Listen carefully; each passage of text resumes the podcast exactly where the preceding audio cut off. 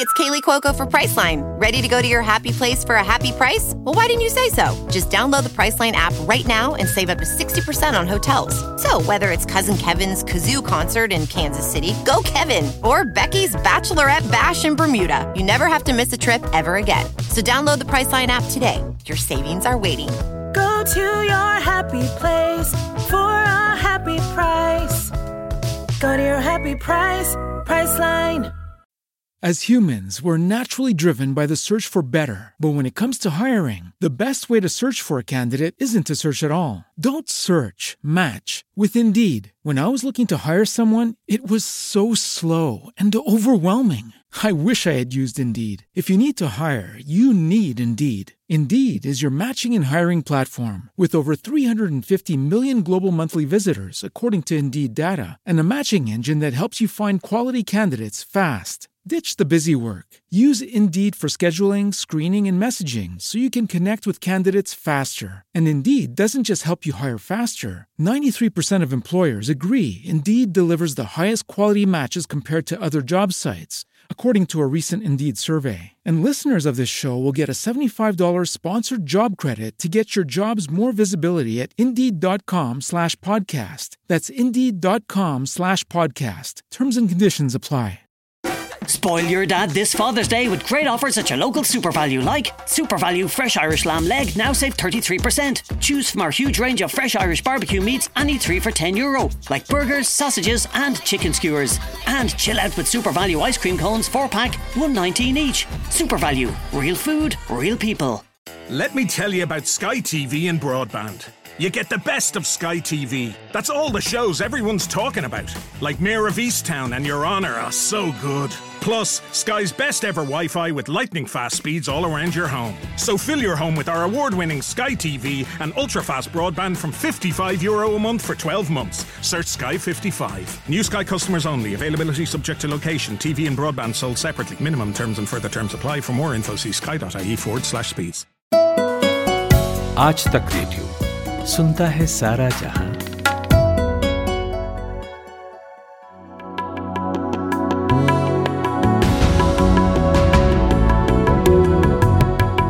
छत्तीस एक अंक है और गणित की भाषा में कहूं तो पूर्णांक है। तो पहली तीन जो प्राकृत संख्याएं हैं 1, 2 और 3, उनके स्क्वायर का गुणनफल 36 ही होता है ना। मतलब 1 का स्क्वायर गुणा 2 का स्क्वायर गुणा 3 का स्क्वायर 36 के बराबर होता है। इन तीनों का जो घन है यानी क्यूब, उसका योग भी 36 होता है। 1 का क्यूब जमा 2 का क्यूब जमा 3 का क्यूब, ये भी 36 होता है। और 6 गुणा 6 36 होता ही है।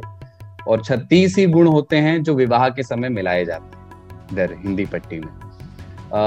जैन धर्म में भी आचार्यों के 36 गुण ही बताए गए हैं। यहूदी परंपरा में भी शुरुआत से ही 36 का विशेष महत्व रहा है। तो एक धार्मिक मान्यता भी है कि ईश्वर ने सृष्टि के निर्माण के पहले दिन जो प्रकाश बनाया था वह ठीक 36 घंटों तक ही दीप्त रहा और इसके चौथे दिन सूर्य अस्तित्व में आया। इसके अलावा 36 इकलौता अंक है जिसने एक प्रदेश को गढ़ा है, छत्तीसगढ़। क्रिकेट के खेल में 1 ओवर में 36 रन बनाना हर बैट्समैन का सपना होता है और इतने लग जाएं तो हर बॉलर की शामत आती है। एक 36 का आंकड़ा भी होता है जो दुनिया के अलग अलग मुल्कों का एक दूसरे से है। हमारा तो कतई नहीं है आपसे, क्योंकि आपके स्नेह की बदौलत ही 3 ताल की उम्र आज 36 हफ्ते की हो गई। ये 36वां एपिसोड है 3 ताल का। शनिवार का दिन है। आज तक रेडियो पर कमलेश ताऊ, पाणिनी बाबा और मेरे यानी कुलदीप सरदार की ओर से आपको नमस्कार। जय हो, जय हो, जय हो, जय हो, जय। ये तुमने 36 की कथा अच्छी सुनाई है ना। हमारा तो हमारे श्रोताओं से 63 का आंकड़ा है। ये मैं वो 56 से इंस्पायर्ड हूँ, 56 को लेकर व्हाट्सएप। हाँ, मैं वही कहने वाला था कि 20 कम ही हैं हम बस 56 से, और हमको लगता है कि साल भर में हम भी 56 के हो जाएंगे। तो अभी आज के एजेंडा पे आने से पहले मेरे मन में कौतूहल इस हफ्ते उठा, उसको मैं आप दोनों के बीच रखना चाहता हूँ। मेरे एक मित्र है जिनसे मैं मिला हाल ही में इसी हफ्ते, और उनकी एक आदत है, वो बात बात पे कहते हैं कि बैंड बज गई है। मतलब ऑफिस में बैंड बजी हुई है, यार लाइट बहुत जा रही है, बैंड बजा दी है लाइट ने, घर का काम करना पड़ रहा है, बैंड बजी हुई है। तो ये उनका तकिया कलाम। तो मुझे लगा थोड़ा तकिया कलाम पे एक बार आप लोगों से बात की जाए। वाट लग गई कि बहन है, बैंड बज गई है। लेकिन ये तकिया कलाम, बैंड बजने में बैंड हमेशा अच्छे शुभ मुहूर्तों पर ही बजता है ना। तो पता नहीं लोग क्यों बैंड बजने को इतना नेगेटिव बनाते हैं। नहीं, शादी को जो लोग नेगेटिव मानते हैं और हैप्पीली अनमैरिड के पक्षकार होते हैं, वो कहते हैं अरे उनका तो बैंड बज गया भाई साहब। तो त्रासदियों की घटा टोप में घिर चुका व्यक्ति जो है उसका बैंड बजता है और बैंड बाजे के साथ वो अपनी दास्ताने शहादत लिखता है। पर इसको तकिया कलाम क्यों कहते हैं? मतलब तकिया एक अलग चीज होती है और कलाम तो वजीज मियां सुनाते हैं। ये एकदम गुलाब जामुन जैसा सवाल तुमने कर दिया कि उसको गुलाब जामुन होगा कहीं से तो नहीं। मतलब क्या तकिया का सहारा लिया जाता है? ये वो सहारे लगाकर कटिया फंसा के आप कहीं और तक, क्या बोलते हैं, सीढ़ी लगाकर, कुछ शब्दों की सीढ़ी लगाकर आप कहीं पहुंचते हैं। ये दौरे जामा की सोच रफ्ता में जब आदमी बाज किस्म के कलाम तकिए पे सर रख के सोचता है तो उन्हें तकिया कलाम कहते हैं। ऐसा कुछ कहा जा सकता है। अच्छी नफीस उर्दू हो तो लोग सच भी मान लेंगे। हाँ, वही तो मैंने कहा कि आपने कहा तो ऐसे ही है कि बिल्कुल लग रहा है कि हाँ, किताबों से ही देख के। पर जैसे बहुत लोगों के बड़े कॉमन तकिया कलाम होते हैं, जैसे वो बोलते हैं वाक्य कहने के बाद, समझे ठीक हाँ, ना हाँ। तो रामविलास पासवान कहते थे कि क्या कहते हैं कि तो आप लोगों का मतलब कभी रहा है कोई तकिया कलाम? कभी किसी कई बार होता है। शरद यादव का है याने हाँ, याने और कोई बोल ही नहीं सकता है, याने हम जो कह रहे हैं अन्ना हजारे सब कुछ हो गए और हम जो कह रहे हैं वो सब बेकार है, याने। तो उनका याने है, यद्यपि तथापि। पर आपका रहा है कभी कोई तकिया कलाम, मतलब बाद में, जिससे भले ही आपने पिंड छुड़ा लिया हो उम्र के किसी और दौर में, कभी रहा है? वो तो औरों को मालूम होगा वैसे। हाँ, जो बोलते हैं उनको तकिया कलाम का पता नहीं होता उनका क्या है। मेरा सबसे पसंदीदा तकिया कलाम जो मैंने किसी के मुंह से सुना है उसमें नंबर 1 पे आता है, मुझे बहुत प्रिय है। मैं कोशिश भी करता हूँ कि काश ये मेरा भी तकिया कलाम बन जाए, लेकिन क्योंकि तकिया कलाम बनाया नहीं जाता है, वो बन जाता है। जो ताऊ कह रहे थे ना कि वो कोई अडॉप्टेड चीज नहीं है, वो आप कब उसको आंगीकृत कर लेते हैं पता नहीं चलता है। तो वो है नहीं रहे जो रंगकर्मी, लेकिन रंगकर्म के क्षेत्र के कमाल की हस्ती इरफान हबीब साहब, उनका तकिया कलाम चुनाचे था। तो उनके हर दूसरे वाक्य में कि वो ऐसी बातें करते थे कि मैं तो राजा से पढ़ा और मेरा बहुत मन था कि मैं बेरसराय में एक थिएटर की कंपनी बनाऊं, चुनाचे बहुत ज़रूरत है कि थिएटर की इस तरह की कुछ चीज़ें हों, और मैं चला गया आदिवासियों के बीच में, चुनाचे मैंने सोचा कि। तो ये चुनाचे जो उनका है वो बहुत अव्वल था। तो उनका पाइप और उनका चुनाचे वो उनके साथ गुफ्तगू में सबसे अमली चीज़ होते थे। ये लिटरल मीनिंग क्या है? मतलब इसका लिटरल अगर हिंदी में ताऊ अगर है कि क्या है तकिया कलाम का मीनिंग? नहीं, चुनाचे का इज लाइक एक्सटेंशन है, वो सेमी कोलन टाइप हाँ, का एक्सटेंशन है वो। अगर में नहीं है, लेकिन नहीं है वो हाँ, लेकिन की जगह चुनाचे नहीं है हाँ। वो विस्तारीकरण जब किसी एक वाक्य या बात का आप करते हैं तो वहां पे चुनाचे लाते हैं। मैं एक बार टी शर्ट लेने गया था, मैंने सोचा किसी बड़े महान महापुरुष की क्रांतिकारी से जुड़ी टी शर्ट लेके जाऊं, तो तमाम वहां विकल्प थे, भगत सिंह और ये और वो, पर मैंने चुनाचे चुनाचे को मतलब हम लोग जो ये होता है, हम लोग कभी कभी बोलते हैं सब कुछ बोलने के बाद ना, अर्थात हाँ, तो बोलते हैं ना, हमने हाँ, 5 चीजें बताई और फिर बोला कि इसका मतलब ये, इसका लुब्बो लबाब ये, जब बोलते हैं तो उसको वहां पे हाँ। और अगरचे भी होता है ना, एक अगरचे और चुनाचे। अगरचे तो अगर से ही है अगर ही हाँ, लेकिन चुनाचे जो है ना वो उसमें भी है कि मतलब अर्थात वाले में भी आता है और मसलन वाले में भी आता है हाँ। तो वो अर्थात मसलन दोनों तरीके से वो दरअसल सेमीकोलन लगा करके उसी बात का विस्तारीकरण। मतलब एक सीधा साधा उदाहरण ये दूंगा कि भारत भी पाकिस्तान 14 की रात को जन्मा और भारत 15 की रात को जन्मा, चुनाचे पाकिस्तान भारत से एक दिन बड़ा है।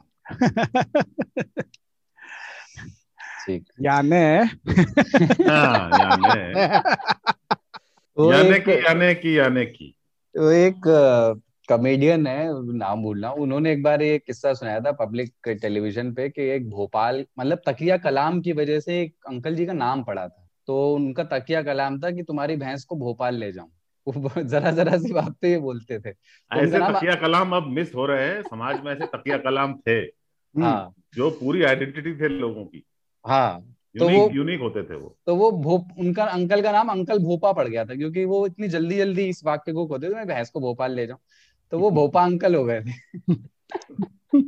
और वो उसने चुटकुले सुनाए थे जिसमें बार बार ये तकिया कलाम इस्तेमाल किया गया, बड़ा वो मुझे गजब लगा। बाकी एक तकिया कलाम और बड़ा मजेदार लगता था मुझे, वो जो एक FIR करके जो एक सीरियल आता था, हाँ उसमें तकिया कलाम बहुत होते थे।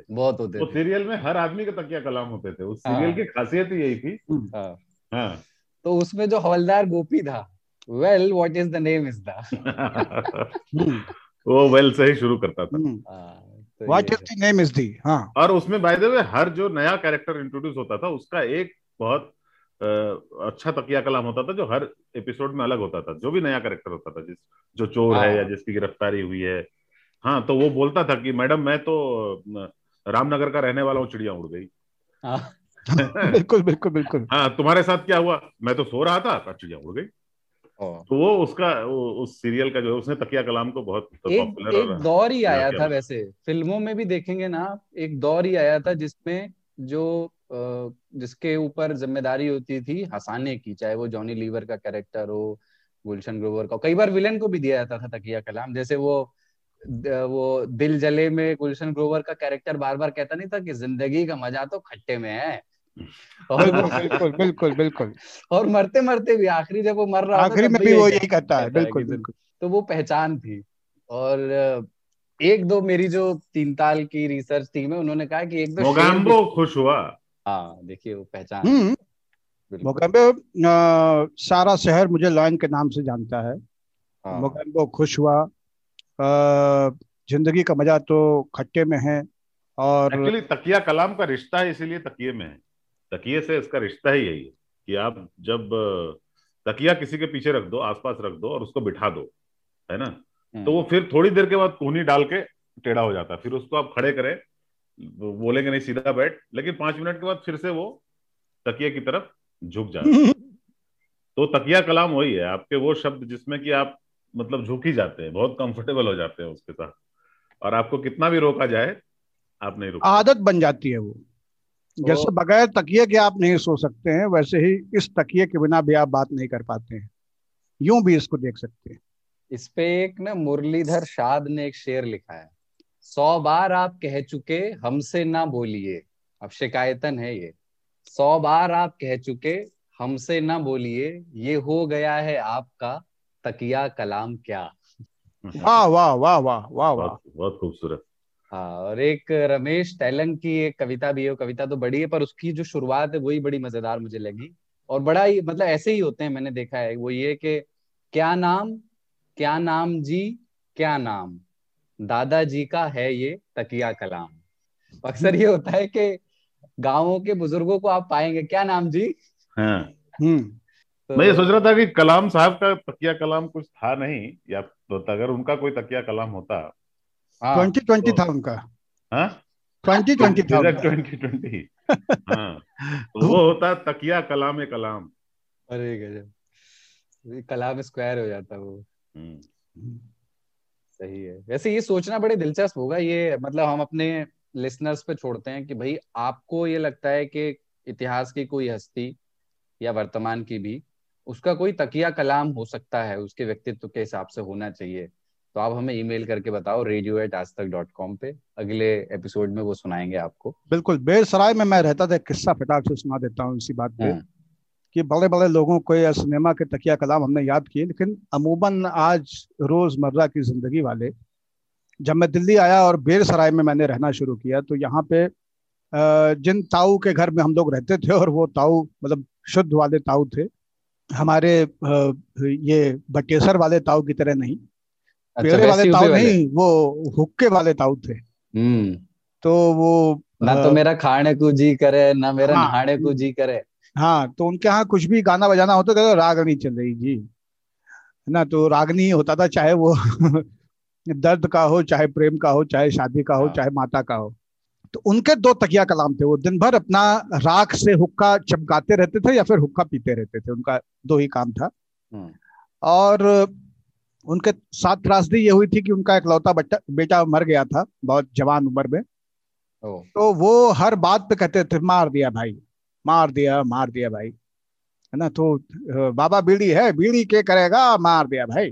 तो इस तरह से उनका था। और दूसरा उनका तकिया कलाम था बातचीत करते हुए, जो वो खुद बबलाते रहते थे, कोई किसी का ना है, हाँ बेटे, कोई किसी का ना बेटे, रह रहे कि वो ये बोलते रहते थे। कोई कई बार वो बिल्कुल आउट ऑफ द रेफरेंस भी आता था कि आप पूछेंगे आम कौन सा, उनकी बिटिया का नाम था जित्तो, तो कहते रहे जित्तो चाय दे जा, कोई किसी का ना बेटे।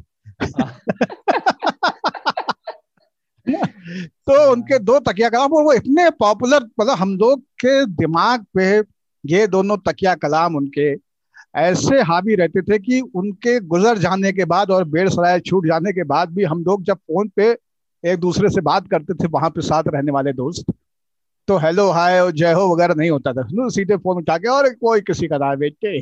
तो ये होता था ना। हमारे यहाँ अंगिका में ह को छ बोलते है ना, तो है कि नहीं, वो गाड़ी चल रही है कि नहीं, ऐसे लोग बोलते हैं ना। तो वहां पे एक शिक्षक थे हमारे, उनका था छह कि नहीं, है या नहीं है। हाँ। तो वो दो बार बोलते थे उसको, है ना। वो कहते थे गर्मी बहुत बढ़ी गलो छे, छेक नहीं। तो आपको आप इमीडिएटली कहते थे छे में करे। तो जनरली हाँ, जनरली अगर कोई पूछता था कि है या नहीं, तो आप बोलते हाँ है। Join us today during the Jeep Celebration event. Right now, get 20% below MSRP for an average of $15,178 under MSRP on the purchase of a 2023 Jeep Grand Cherokee Overland 4xe or Summit 4xe. Not compatible with lease offers or with any other consumer incentive offers. $15,178 average based on 20% below average MSRP from all 2023 Grand Cherokee Overland 4xe and Summit 4xe models in dealer stock. Residency restrictions apply. Take retail delivery from dealer stock by 4/1. Jeep is a registered trademark. लेकिन अगर वो double करे तो double हो जाता था। तो सब आदमी यही करते थे, वो बोलते थे देखो बच्चों, ऐसा है कि क्लास में सबको टाइम पे आना चाहिए, छेकने। तो सब बोलते थे छेकने। है ही। शाहिद कपूर अगर इस बात में मैथिली वाले में आ जाते तो वो कहते कि हम छे कि हम नहीं। हम छे कि हम नहीं। वैसे ये कुछ नेताओं के तकिया कलाम भी बहुत मशहूर रहे हैं, गलत तो नहीं कह रहा जी। और ना प्रेस कॉन्फ्रेंस से लेके हर जगह और स्पीचेस में भी गलत तो नहीं कह रहा जी। हाँ। और लेकिन उससे रिलेट किया, काफी लोगों ने रिलेट किया उससे कि उसमें भी वो बार बार में सहमति लेते रहने का जो एक वो है ना कि आप बात कर रहे हैं फिर हाँ, सब मिले हुए हैं जी भी एक तकिया कलाम है। हाँ। इतनी बार कहा गया है। वो तो है ही। आप जो बोलते हैं सामान्य मानवी की, वो भी एक बढ़िया इंटरेस्टिंग शब्द है। मैंने और किसी नेता को प्रधानमंत्री के अलावा वो शब्द पब्लिक स्पेस में देखा नहीं इस्तेमाल करते हुए, लेकिन है बड़ा इंटरेस्टिंग। वो शायद उन्होंने ही बनाया भी है, मैंने किसी और के मुंह से सुना नहीं, क्योंकि तो शायद उन्होंने बनाया हो। लेकिन एक तकिया कलाम इनका भी है जो अपने योगा कराते हैं, है ना। और उसके बाद में वो जो अक्सर कहते हैं, तो मतलब ये तकिया कलाम पूरा ऐसे है कि करने से होता है, करने से होता है। नहीं, हमारे अब बहुत सारे बड़े लोग हैं जो कि अपनी सांसों से तकिया कलाम का काम ले लेते हैं। यस, है ना। हाँ, बिल्कुल सही कहा आपने। और अवधि में एक पता नहीं एक्सप्रेशन है, मैंने अवध में ही ज्यादा देखा है इसको, हो सकता है और भी कहीं हो। जैसे किसी से अगर नाराजगी है या फ्रस्ट्रेशन है यार हमको बुलाया उन्होंने, 3 घंटा बैठे रहे, ना खाने को पूछा ना चाय को पूछा। हैं ये जो हैं का जो दीर्घ वाला है नाराजगी पे, हैं नहीं तो उसमें नहीं तो भी आ जाता है कई बार। ये भी मैंने अवध के क्षेत्र में देखा है। और एक होता है तकिया कलम, क्या कहते है ना, क्या कहते? वो मेरे एक मित्र है, पत्रकार है, वो अपनी बातों में बताएंगे आपको कि देखो प्रधानमंत्री ना गए थे अभी मिलने के लिए, क्या कहते हो, तो वो गए थे मिलने के लिए और मिले, मंत्रीगण सभी मिले हैं, मीटिंग हो गई, क्या कहते हो। तो उनको ये आइडिया नहीं रहता कि वो शुरू में आप घबरा जाते हैं कि आपको कमेंट करना है, लेकिन आपको कमेंट नहीं करना है, वो उनका कॉमा है, है बहुत। मेरा एक तकिया कलाम मैं बता ही देता हूँ, जो रहा शुरुआत में अब नहीं है, अब पता नहीं कुछ और होगा। लेकिन हमारे एक मित्र हैं अनुराग श्रीवास्तव, खेल पत्रकार हैं और हमारे बैचमेट हुआ करते थे वो, तो वो हमको बुलाते थे अंडरस्टैंड बाबा, क्योंकि शाम को रसरंजन करके हम लोग अंग्रेजी बोलने लगते थे और अंडरस्टैंड हमारा बहुत फ्रीक्वेंटली इस्तेमाल होता था। तो ये जो समझावन दास वाली व्यवस्था में हम रहते हैं, सबको समझाते हैं, सबको ज्ञान देते रहना, उसमें अंडरस्टैंड वो तो शब्द चला गया, लेकिन अभी प्रवृत्ति बची हुई है, 3 ताल प्रवृत्ति बची हुई है। सही बात। तो वो मेरिज में एक वो चलता है, अजी हाँ, ये एक रिएक्शन है, अजी हाँ, तो वो थोड़ा सा सरप्राइज मिश्रित है वो, लेकिन वो अच्छा, वो कई एक वो क्षेत्र के हिसाब से, मतलब किसी सबसे खतरनाक तकिया कलाम कुछ लोगों के बनारस में है और उसमें अलग अलग नवैयत हैं तकिया कलामों की। कुछ हैं जो कि एकदम नए उच्चारणों से बने हुए हैं और उसमें नए शब्द बनाए गए हैं वैज्ञानिक तरीके से कि घिनास्टिक, और वो हर बात में अरे घिनास्टिक, अरे ये घिनास्टिक है ना। दूसरा होता है हैजा, चाय खेव, अरे हैजा है, अच्छा हैजा हमारी भी आदत है कहने की, है ना, अरे उनकी यहाँ पिज्जा बना रही है हैजा है। तो वो उस तरह से बहुत फ्रीक्वेंट इस्तेमाल में रहता है। एक शब्द हमने बनारस में प्रयोग सुना अपने एक मित्र से, अंड का बंड, वो हर चीज को अंड का बंड कह रहे हैं, अरे पेट आज अंड का बंड होगा, रात में जब मटन खा ली ना, आज एकदम सब अंड का बंड है। कहें कि वो न्यूज पे कहें, अरे क्या न्यूज पाते हैं, अंड का बंड है सब मामला उनका, तो अंड का बंड उनका इतना कहा एक सब्जी बनी कद्दू, कद्दू कोनो सब्जी अंड का बंड है। तो वो अंड कबंड इतना ज्यादा होता है कि हम लोग को लगता है हला ये क्या कबंडल बना देते हैं। लेकिन कुछ लोग बहुत खतरनाक तकिया कलाम वाले भी होते हैं और बनारस में मैं ऐसे कुछ जीवों से मिला हूँ।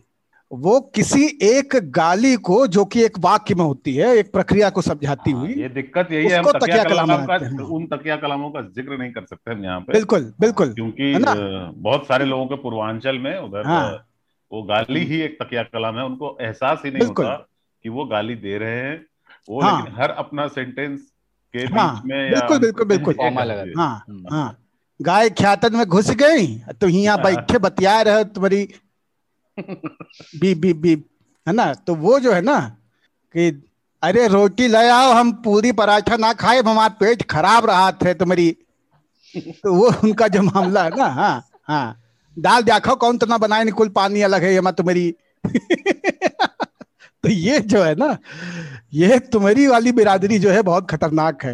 अच्छा, उनको पता नहीं चलता है, मतलब मैं ये सोचता था कि अगर इनको कहीं शादी करने बैठा दिया जाए, ये पुरोहित होते, मास्टर होते, तो कितना खतरनाक होता। तो ऐसे मास्टर भी मैंने देखे हैं वैसे। जो क्लास में बे से शुरू होने वाला एक शब्द का उपयोग करते थे, एक मास्टर जी हमारे, वो खैनी भी खाते थे, वो पढ़ाते हुए बोलते जाते थे और हम लोग क्या करते हैं, हम लोग यूज्ड टू हो चुके थे तब तक, ठीक है। अभी 2 हफ्ते या 1 हफ्ते पहले हम और ताऊ बात कर रहे थे कि कुछ लोग ऐसे होते हैं जो सेल्फ सुसाइडल तकिया कलाम पाल के रखते हैं, जैसे तो वो अपने को गाली देते हैं, ऐसा एमपी में बहुत पाया जाता है। अरे मेरी तो उनकी हर बात पे, मतलब है ना अरे मेरी तो, ये मध्य प्रदेश स्पेशल है, भोपाल स्पेशल। एक हमारे मित्र है, वो कहते हैं जबरदस्त तरीके से, उनका ये तकिया कलाम है। अरे बस वहां से आए, गाड़ी स्टार्ट की हमने जबरदस्त तरीके से, फिर लखनऊ पहुंच गए 6 घंटे के अंदर जबरदस्त तरीके से। कभी कभी एहसास नहीं होता कि यार इतने जबरदस्त इनकी हर चीजें क्यों होती है। आप सुबह उनको पूछो नाश्ता कर लिया, अरे 2 केले खाए हैं, फ्रूट खाया, आजकल मैं फ्रूट के डाइट पे हूँ जबरदस्त तरीके से। और ये जो सेल्फ सोसाइटल वालों की मैं चर्चा कर रहा था, जो इंदौर, देवास और नीमच, भोपाल, इन सब में फैले हुए बिखरे हुए, मैं कई बार सोचता हूँ कि इनको गाली भी नहीं दे सकते हम लोग। क्योंकि हम जो गाली इनको देंगे उससे बुरी गालियां ये खुद को देते रहते हैं हर तीसरे वाक्य में। तो मतलब कोई स्कोप ही नहीं छोड़ा उन्होंने हमारे लिए। अब चिट्ठी आएगी मध्य प्रदेश से इस बार न्योता वाले श्रोता, बस चिट्ठी लिखते समय वो इन तकिया कलामों का इस्तेमाल ना करें, हम पाल नहीं पाएंगे। ठीक है, आगे बढ़ते हैं। एक बस सिद्रा हसन इमरान का एक शेर है कि, और ये मैंने भी कई बार नोटिस किया उर्दू शायरी में, उसी पे उन्होंने लिखा है कि होता है गुफ्तगू में बहुत बार तज़किरा, होता है गुफ्तगू में बहुत बार तज़किरा, यानी हवा चराग का तकिया कलाम है। हवा और चराग पे इतने शेर लिखे गए हैं। तो इसी शेर के साथ आगे बढ़ते हैं। अभी तो 3 साल का एजेंडा भी नहीं बताया गया है, ये तो बस एक शुरुआती बातचीत थी, गियर बदलने का वक्त है। मैं फटाफट आज का एजेंडा बता देता हूँ जिस पर अपन रहने की कोशिश करेंगे। बाकी भटकना तो 3 साल की फितरत है ही, सो भटकेंगे भी, पर इन बिंदुओं के इर्द गिर्द। तो कौओं पर एक स्टडी आई है, उसके बहाने वो ये स्टडी ये कहती है कि कौए 0 जो अंक है गणित का उसको समझते हैं, उसको किस तरीके से समझते हैं ये नहीं बताया स्टडी में, पर उसको पहचानते हैं। तो उसके बहाने कौओं की समझदारी पर, कौओं की कहानियों पर, और उस पक्षी को हमने कैसे इस्तेमाल किया, उसकी हमारे जीवन में क्या उपयोगिता है, इस पर आज बात करेंगे। इसके बाद क्रिस्टियानो रोनाल्डो और कोका कोला प्रसंग के बहाने विज्ञापनों और स्टार अपील के कॉन्सेप्ट पर बात करेंगे। ये स्टार अपील क्या होती है और वो क्या कर सकती है। विज्ञापनों से इतर भी समाज में किन लोगों के पास स्टार अपील होती है, और विज्ञापनों के असर से लेकर के उनके बेअसर होने के पीछे की वजहों को तलाशेंगे कि हमें कौन से विज्ञापन प्रभावित करते हैं जिनमें स्टार होता है, या उसमें कोई भावुक अपील होती है, या कोई डर होता है, क्या होता है। और इसके बाद फिर समझेंगे कि किसको कितनी क्रांति नसीब है। मंदिरों में गैर ब्राह्मणों को पुजारी बनाने की मांग, तमिलनाडु में ऐसा होने जा रहा है, तमिलनाडु सरकार ने इसका रास्ता साफ कर दिया है। या सेम सेक्स मैरिज की बात करने वालों का रेजिस्टेंस जो है वो सीमित दायरों का रेजिस्टेंस उसको क्यों कहा जाता है। तो सिस्टम को खारिज करना बनाम सिस्टम में ही एक्सेप्टेंस खोजना, इस पर बात होगी, दोनों के प्लस माइनस। और समय रहा मिला तो थोड़ी सी चर्चा फादर्स डे के बहाने बाऊ जी की डांट, प्रेम और हमारे डर और लिहाज के द्वंद की भी कर लेंगे, उसके किस्से भी होंगे क्योंकि 20 जून को फादर्स डे होता है। आखिर में एक हमारे लिसनर की चिट्ठी होगी जिन्होंने बड़े विस्तार से हम लोगों को फीडबैक दिया है बड़ी मेहनत करके, और उन्होंने कुछ पॉडकास्ट के सुझाव भी दिए हैं, उस पर बात करेंगे। और बिजार खबरें तो बीच में आती ही रहेंगी। तो शुरुआत कौओं से करते हैं, और कौओं के बारे में स्टडी है कि मतलब हम एक खास तरह के खांचे में देखते हैं उसको, और काऊ काऊ का मतलब हम भले ही नहीं जानते, बहुत लोग अशुभ भी मानते हैं कौओं को, लेकिन विज्ञान ये कहता है कौआ बहुत समझदार पक्षी है। कौए की खोपड़ी को लेकर के, यानी दिमाग को लेकर के एक स्टडी हुई है, द जर्नल ऑफ न्यूरोसाइंस में वो छपी है, और वैज्ञानिकों ने एक प्रयोग के आधार पे बताया कि कौए इतने स्मार्ट होते हैं कि वो 0 का कॉन्सेप्ट समझते हैं, मतलब 0 को पहचानते हैं। तो ये बात तो पहले ही साबित हो चुकी थी कि वो नंबर्स की समानता और अंतर को पहचानते हैं, मतलब कौन सा नंबर सेम है और कौन से अलग है, इस बारे में स्टडी पहले ही हो चुकी थी। पर ये जो ताजा स्टडी है वो अंक की जानकारी को लेकर के थी। तो इसमें 2 नर कौओं को कंप्यूटर स्क्रीन के सामने लकड़ी के टुकड़ों पर बैठाया गया, और उनके सामने ग्रे रंग की स्क्रीन में 0 और 4 डॉट्स एक साथ निकलकर सामने आए। तो इस बार जब दोनों कौए कंप्यूटर स्क्रीन पर वो गोल डॉट्स देख रहे थे, तब उनके ब्रेन में 500 न्यूरॉन्स में से 223 और दूसरे के में 268 न्यूरॉन्स सक्रिय थे। और जब वो दूसरी संख्याएं आ गई स्क्रीन पर, तो कौओं के न्यूरॉन्स की सक्रियता थोड़ी कम हो गई, और थोड़ी देर बाद उन्होंने उस स्क्रीन देखना बंद कर दिया। जैसे ही फिर से स्क्रीन पर 0 दिखाई दिया, तो कौओं के दिमाग फिर से सक्रिय हो गए। तो ये तो नहीं पता चल पाया है अभी कि जीरो कौओं के लिए क्या मायने रखता है, लेकिन ये समझ में आ गया है कि वो जीरो को समझते हैं। तो बाबा शुरुआत आपसे कि कौवे बहुत कॉमन बर्ड हैं, मतलब शहरों में भी आराम से दिख जाते हैं, गाँव में तो रोज सुबह दिखते ही हैं, दिन में भी। कौओं की चतुराई की कहानी भी सबने सुनी है, शायद वो पहला परिचय होता है कौओं से सभी का, कि कंकड़ डालता है कौआ और पानी पीता है। कौवे जीरो समझते हैं, ये नई स्टडी कहती है। और क्या क्या समझते हैं कौवे, और कौओं को हम क्या क्या समझते रहे? कौवे हमको क्या समझते हैं, ये बहुत खतरनाक सवाल है। हाँ, तो हम कौओं को जो समझते हैं उसमें पहला रेफरेंस जो है वो एक तो ये है कि तुमने जो ये जीरो वाली बात कही, एक अकेली चीज थी जिसके ऊपर हम लोगों ने गाना भी बनाया कि हम लोगों ने चलो कुछ तो दिया है दुनिया को, जीरो दिया वो भी। हाँ, अब वो भी तुमने छीन लिया, मतलब अब वो हिचकॉक का क्रो जो है वो जीरो का अनुसंधान करता बन गया। अच्छा, वो जीरो मतलब जो जीरो फिगर है वो हमने दिया दुनिया को? नहीं, फिगर नहीं दिया है। नहीं मैं मतलब जीरो जो अंक है, हाँ, वो उसके बारे में बात कर रहे हो। वो मैं सोच रहा था कि हमने कुछ नहीं दिया इसलिए बोलते हैं कि हमने जीरो दिया है। उल्टा हो गया। नो कमेंट्स, आगे बढ़े। लेकिन कौवा अकेला पक्षी है जिसको ये हक हासिल है इस मृत्युलोक में कि उसे अमरत्व का वरदान है। आग भुसुंडी कौवे के ही रूप में हैं मौजूद और उनको कहा जाता है कि वो अमर हैं। अमर हालांकि अश्वस्थामा भी हैं, कहाँ हैं पता नहीं, लेकिन उन्हीं को काग भुसुंडी कहा गया। काग बन गए वो और वो अमर हो गए, ये कथा है। बाकी सभी को मृत्युलोक में आना जाना पड़ता है।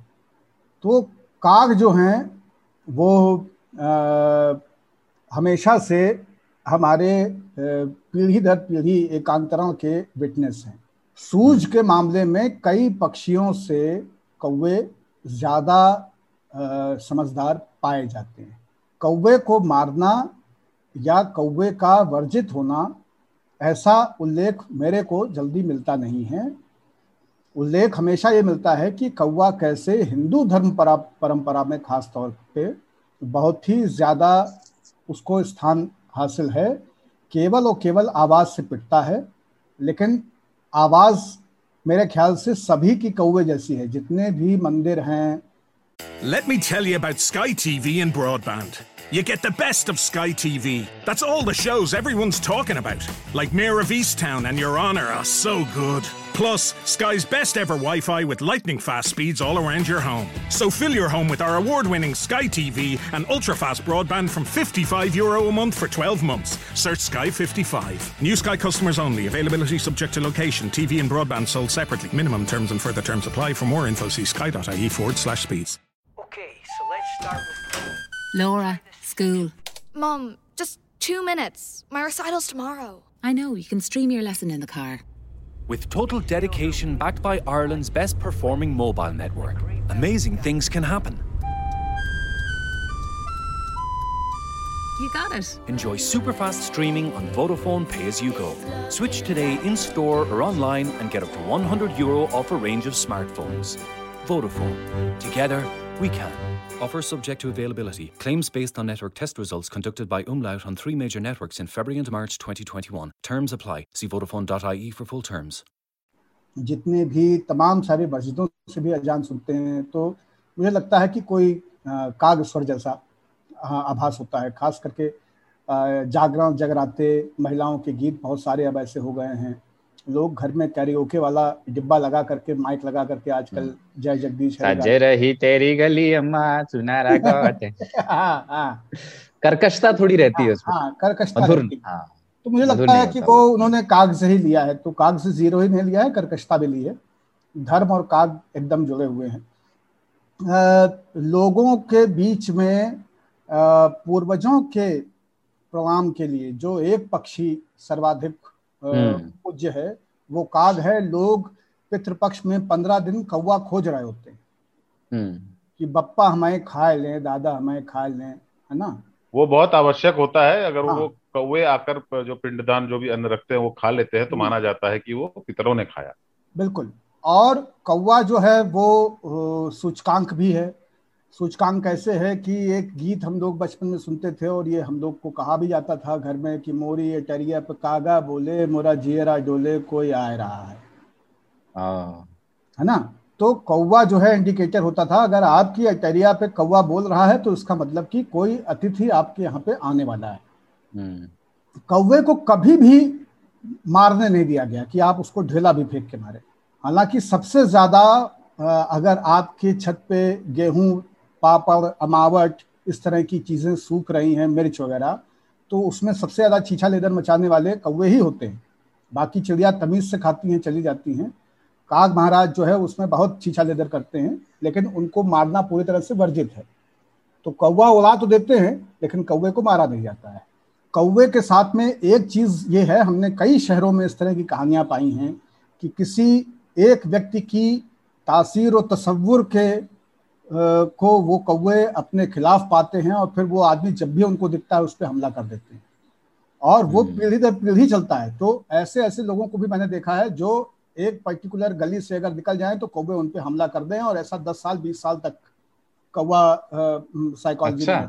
हाँ, तो कौवा ये बहुत पॉपुलर होता रहता है मामले में, रोने के भी मामले में, और अपने स्वजनों के शोक में।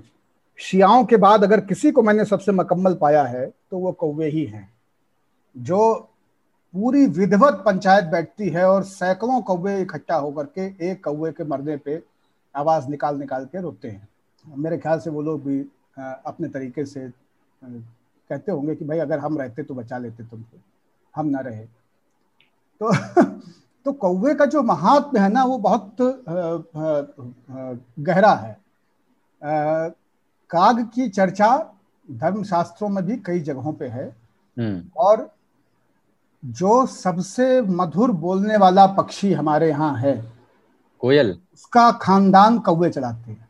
हाँ, उनको अंडे वहां पे रखते हैं ना। हाँ, वो अंडे वहां देके आती है कि तुम जाओ और द्रोणाचार्य से अपना पोषण पाओ और फिर उसके बाद गाओ। तो वो मधुरता पे जो इठलाती घूमती है उसकी व्यवहारिक सच्चाई जो है वो कौवा ही है। वाह, ये बड़ी अच्छी बात निकली है। ये बहुत गंभीर बात हो गई कि कर्कश आवाज के लिए कौवा जाना जाता है। काव काव, बाय द वे, कौवा चिड़िया चहचहाती है, कोयल कूकू करती है, कौवा काव काव करता है। लेकिन अगर वो काव, उसी काव काव में कूकू पलता है। बिल्कुल। तो कर्कशताएं ही मधुरता की जमीन तैयार करती हैं, उनको पोषण देती हैं और उनको इस काबिल बनाती हैं कि वो मधुरता संचारित कर सकें। तो ऐसा होता आया है। नींव बनाने वाले, मकान इमारत बनाने वाले मजदूरों का नाम कभी भी शिलालेखों पर नहीं लिखा जाता है। फीता काटने वाली कोयलें ही हमेशा याद की जाती हैं। जिन्होंने वो इमारतें खड़ी की हैं, वो अट्टालिकाएं बनाई हैं, उनके नाम कभी भी नहीं होते हैं। खिलाड़ियों के पहले कोच जो रणजी भी नहीं खेल पाते, है ना? हाँ, वही बड़े बड़े इंटरनेशनल खिलाड़ी बनाते हैं। तो कौवा, मुझे लगता है कि कौवे की आलोचना में जो बातें कही गई हैं वो बहुत ही संभ्रांति और रेसिस्ट, और जिसमें कि आवाज के चयन की बात है, जिसमें कि उसकी त्वचा की चयन की बात है। वरना कौवे से कम कर्कश नहीं होता है तोता। लेकिन तोता सिर्फ और सिर्फ इसलिए पसंद कर लिया जाता है क्योंकि वो फ्लोरोसेंट ग्रीन और रेड ये चोच वाला रहता है, लाल टोंट उसकी होती है और हरी उसकी दहियां होती है। तो लोगों को लगता है अरे बड़ा सुंदर है, तो सुग्गा देखो भैया, है ना, ऊपर से नकल और कर लेता है। और इतनी कर्कश आवाज वाले जीव को हम क्या कहते हैं? मिट्ठू, है ना। मिट्ठू उसका नाम रख दिया। कोई मिठास नहीं उसकी आवाज में, टैं टैं करता है, वो कान में चुभने वाली आवाज है। काव काव तो आकर के वो आपके घर में नहीं है, तो टैं टैं कर रहा है आपके मुंह में बैठ करके। लेकिन तोता आपको पसंद है। तो शुद्ध रूप से रेसिस्ट कारण है कौवे की आलोचना। मुझे कौवे बहुत पसंद है। मैं बस एक ही चीज से बहुत ज्यादा भी हाल फिलहाल में विचलित हुआ कि तमाम जगहों पे जो फेक न्यूज के खिलाफ पूरा फैक्ट चेक का अभियान चला है डिजिटल दुनिया में, उसमें फैक्ट चेक में गलत पाए जाने पे कौवा दिखाया जाता है कहानी के नीचे। ये उसमें लेकिन एक गंभीरता है कि झूठ बोलने वाले को कौवा काट लेता है। तो जितना झूठ बोलेंगे उसको उतने कौवे काटेंगे आपको। कौवा एक्चुअली पहला फैक्ट चेकर है आदि अनादि काल से।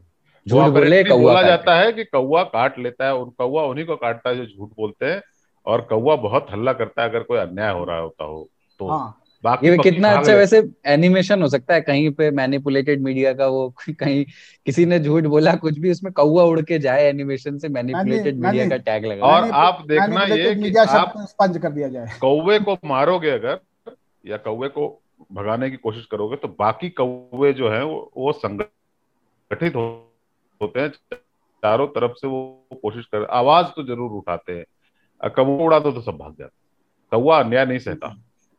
कौवा सिर्फ इसलिए बदनाम है जो कि उसका रंग जो है वो काला है, रंगभेदी समाज में कौवे को वो स्थान नहीं मिला। काक स्नान भी एक है शब्द, काक स्नान एक चीज है ये, एक तो नहाते हैं वो और सूत्रहीन है, थोड़ा जल्दी नहा लेते हैं।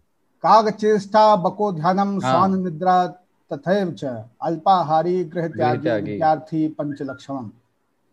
तो काग वाली चेष्टा मेहनत है ना, मेहनत ना, वो जो प्रयास है। और आप ये देखिए ना कि कोई और पक्षी को ये बुद्धिमत्ता हासिल नहीं थी कि अगर मैं कंकाव डालूंगा तो बीकर में पानी ऊपर आ जाएगा और अपन पानी पी सकेंगे। ये और कौवे भागते नहीं, चेष्टा वाली बात जो है वो भागते नहीं, अगर उसको भगा दें तो वो 2 कदम पीछे हट जाएंगे। हाँ, वो पूरा आकलन करके ही भागते हैं, अगर उनको मृत्यु नहीं हो रही है तो वो नहीं भागते। हाँ, ऐसे दूसरों को उड़ाते तो उड़ के चले जाते, वो 2 कदम पीछे हट जाएंगे, फिर आप आगे जाओगे फिर पीछे हट जाएंगे। काक चेष्टा वको ध्यानम, स्वान जो दूसरा है उसमें स्वान निद्रा, स्वान निद्रा स्वान निद्रा भी वो जो चीज है ना, कौवे सोते कहाँ है किसी को पता नहीं चलता।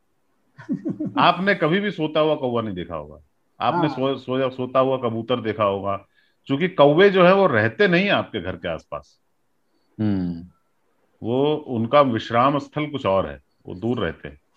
एक जो काक चेष्टा वाली बात कर रहे थे उस पे भी एक बार प्रयोग हुआ था, एक बड़ा वो मशहूर भी हुआ था। स्कॉटलैंड का एक कौवा था, वो बड़ा वायरल भी होता, एमा नाम था उसका, तो वो इसलिए मशहूर हुआ था। एक ना वेंडिंग मशीन बनाई गई थी प्रयोग करने के लिए, और वो वेंडिंग मशीन में कागज का एक खास साइज का टुकड़ा डालना होता था, और वो आप डालिए, कुत्ता मतलब ये कौवा डालेगा, और उसके बाद खाना जो है नीचे बॉक्स से गिरता था और उसको लपक लिया। कैम्ब्रिज यूनिवर्सिटी का ये प्रयोग था। तो वो बेसिकली वो पक्षियों को कुछ नया सीखते देखना चाहते थे, तो इसलिए उन्होंने ये मशीन बनाई थी। तो उसमें कागज के कुछ टुकड़े थे और मांस का एक टुकड़ा लटका रहता था। तो पहले तो उन्होंने कौवे को ये सिखाया कि ये कागज का टुकड़ा डालने से खाना मिलेगा, तो वो डालने लगा। फिर उन्होंने क्या किया कि बड़े टुकड़े, कागज के बड़े टुकड़े उनको देने शुरू किए। तो वो ये देखना चाहते थे कि जब हम इसको जो साइज ये लेता है, कागज का ये मशीन लेती है, उससे बड़ा देते हैं तो क्या ये खुद उसको छोटा करता है या नहीं। तो उन्होंने ये पाया कि वो पहले खुद उस कागज के बड़े टुकड़े को उसी साइज के आकार में फाड़ता है जिस आकार में वो वेंडिंग मशीन लेती है, और फिर उसको डालता है। तो वो दिमाग का इस्तेमाल कौवे, मतलब सही टुकड़ों में कागज को फाड़ना सीख गए थे ये करते हुए। तो ये वाकई काक चेष्टा है। और कौवे से जुड़ी और जो बहुत सारा ट्रिविया है, जो बहुत कम जानी हुई बातें हैं, इस पर जल्दी ही हम लोग एक ज्ञान ध्यान का एपिसोड भी बनाएंगे। आज तक रेडियो पर ज्ञान ध्यान हमारा वो शो है जिसमें हम 10-15 मिनट में किसी भी एक सब्जेक्ट पर को एक्सप्लेन करते हैं। अनूठी जानकारियों का शो है बेसिकली वो, और हफ्ते में 5 दिन वो आता है, बुधवार से रविवार। तो एक बार आप उसे भी सुनकर देखिए, कौवों पर भी एक नया शो उसमें बनाएंगे।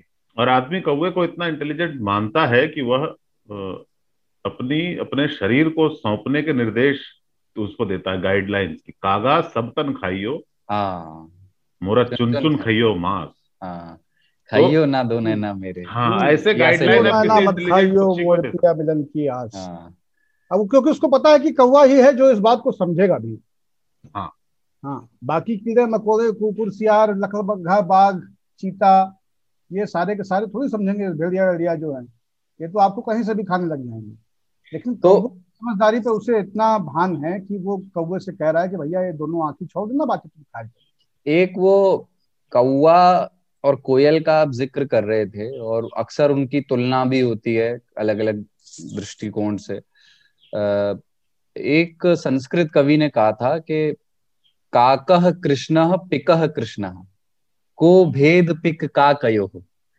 वसंत समय प्राप्ते काकः काकः पिकः, यानी उसका मतलब ये था कि कोयल भी काली है, कौआ भी काला है, दोनों में कैसे आप भेद करेंगे। वसंत आने दीजिए, आप खुद जान जाएंगे कौन कोयल है कौन कौआ है। तो ये तो उन्होंने अपनी एक आवाज के हिसाब से की, पर इसका एक जवाब ये आया है, आ सकता है कि यंत्र तंत्र कार्येषु काकः काकः पिकः पिकः, यानी कि जब बात औजार निर्माण की आती है ना, टेक्निकल काम करने की आती है या किसी अन्य दिमाग लगाने वाली चीजों की आ जाती है, तो आप स्वयं ही जान जाएंगे कि कौन कौन।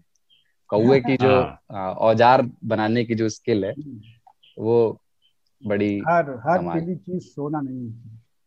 लेकिन ये कौए को लेकर कि ये अपशकुन या ये मान्यताएं के कौआ अपने पैर से सर खुजाता हुआ दिखाई दे तो आपका काम सिद्ध होगा, ये पॉजिटिव भी है बाय द वे, कई जगह शुभ संकेत भी हैं। अगर कौआ उड़ते हुए पंजे का सिर से स्पर्श कर जाए तो अशुभ अशुभ संकेत है, तब आदमी को जो है मृत्यु तुल्य कष्ट प्राप्त होता है, मतलब मौत के बराबर। कौआ सिर पर आकर बैठ जाए तो ये भी अशुभ संकेत है। ये ऐसी कौआ, वो हमारी माता जी का तकिया कलाम है कि उसके सर पे कौआ बैठी, उसकी बुद्धि पे कौआ बैठा है। हाँ, तो वो इसका बारहा इस्तेमाल करती है। अभी तो चिंता ये है कि कौए किसी के सिर पे बैठे हैं, कौए दिखते नहीं अब।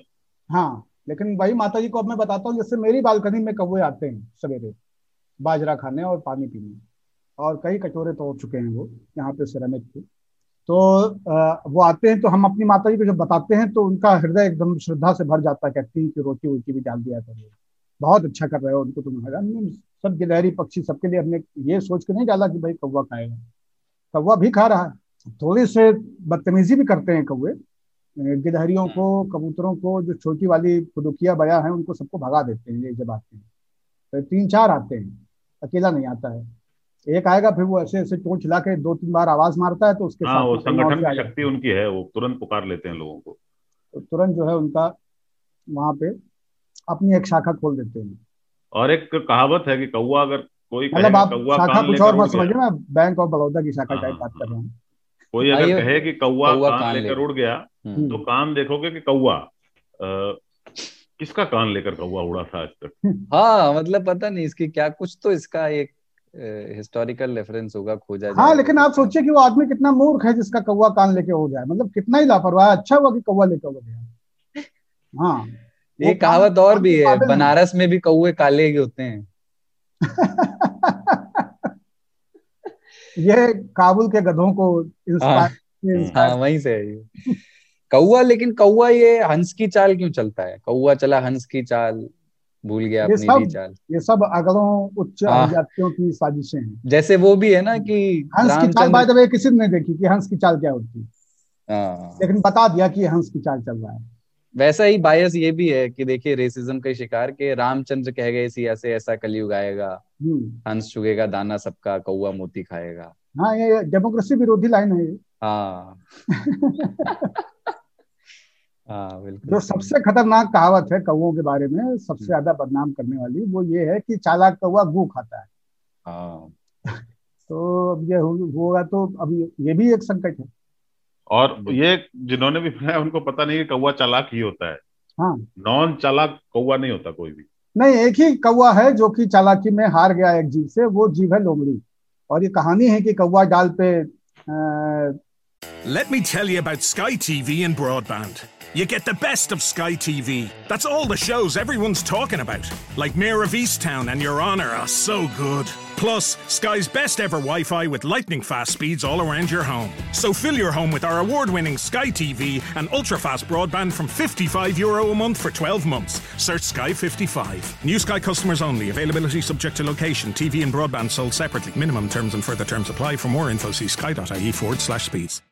बैठा हुआ और वो रोटी लेके बैठा हुआ था और लोमड़ी ने कहा कि तुम तो इतना अच्छा गाते हो, मैं तुम्हारा गाना सुनने के लिए मरी जा रही हूँ, तुमने इतने दिन से कुछ गाया नहीं।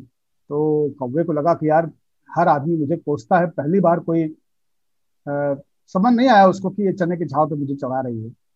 जैसे उसने गाने के लिए मुंह खोला वो रोटी गिर गई और लोमड़ी रोटी लेके भाग गई। ये कहानी भी हम लोगों ने बचपन में पढ़ी है। तो ये लोमड़ी जो है वो उससे भी तेज है। हाँ एक्चुअली कौवा तो कहिए तो कौवा चतुर होता है, चालाक नहीं होता। हाँ घोड़ी चालाक होती है। हाँ ये कौवा अपने काम भर की चालाकी जानता है, मतलब जो उसके डेली लाइफ में सर्वाइवल में जितनी जाननी चाहिए, किसी को ट्रिक करने वाली चालाकी नहीं है उसमें। हाँ वो है। और इंसान हमेशा खुद को बचाने के लिए, क्योंकि सबसे ज्यादा बुराइयां अगर किसी एक जीव में है तो आदमी, उसने अपनी दुर्बलताओं को छुपाने के लिए किसी को हाथी कहा, क्योंकि वो तो हाथी जैसा है, वो तो गधा है ना। किसी को गरियाना हो तो कहते हैं सुअर के बच्चे, है ना। किसी को कहना कह अरे एकदम कौवा है ये ना, लोमड़ी है ये, इसकी लोमाओं जैसी बुद्धि है इसकी, है ना। इस तरह की चीजों से, अभिव्यंजनाओं से लोगों को लोगों ने एक दूसरे को, हम लोग अक्सर बात हमारे मित्र मंडली में हम लोग बात करते थे कि कुत्ते जब गालियां बकते होंगे तो क्या कहते होंगे, भाव भाव करके जब एक दूसरे गरियाते हैं तो वो कहता, एक कहता होगा आदमी के बच्चे, दूसरा कहता तू आदमी का बच्चा है ना। और दो कुत्ते अगर आपस में लड़ रहे हैं तो फिर वो जब बाद में पंचायत होती है जिसमें 15-20 कुत्ते इकट्ठा हो जाते हैं तो बताते होंगे कि इसने मुझे पहले कहा था कि तू आदमी का बच्चा है और मैंने इसको काटा। कौवे को बेचारे को बदनाम करना जो है ना आदमी, ये वही स्थिति है कि एक किसी खंभे या मूर्ति की चारों तरफ आप 4 चक्कर बहुत तेजी से भागते हुए लगा लो तो आपके सर के मच्छर उस मूर्ति पे आ जाएंगे। जो मच्छर पुराण हम लोगों ने मत्स्य पुराण पे जब हम लोगों ने बातचीत की थी तो उसमें हमने ये दृष्टांत बताया था। तो ये वही वाली कहानी है कि अपने आरोपों से दूसरे को लाद दीजिए ताकि आप बच जाए, दूसरा आइडेंटिफाई हो जाए। संस्कृत में इसके लिए एक सूत्र है, खलः सर्षप मात्राणि परिच्छिद्राणि पश्यन्ति आत्मनो बिल्व मात्राणि पश्यन्ति न पश्यन्ति।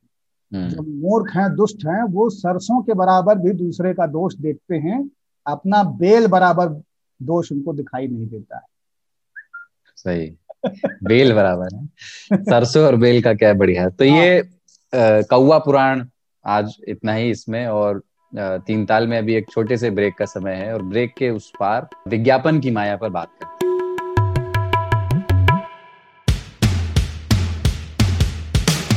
आज तक रेडियो, आजतक.in/रेडियो ये हमारा पता है, लेकिन हम आपके पसंदीदा ऑडियो प्लेटफॉर्म्स पर भी हैं। Google podcast, Apple podcast, Spotify, JioSaavn जैसे ठिकानों पर भी आप हमें सुन सकते हैं। और अगर YouTube आपकी पसंदीदा जगह है तो वहां पर भी हमें सब्सक्राइब कीजिए। आज तक रेडियो सुनता है सारा जहां। आप सुन रहे हैं आज तक रेडियो।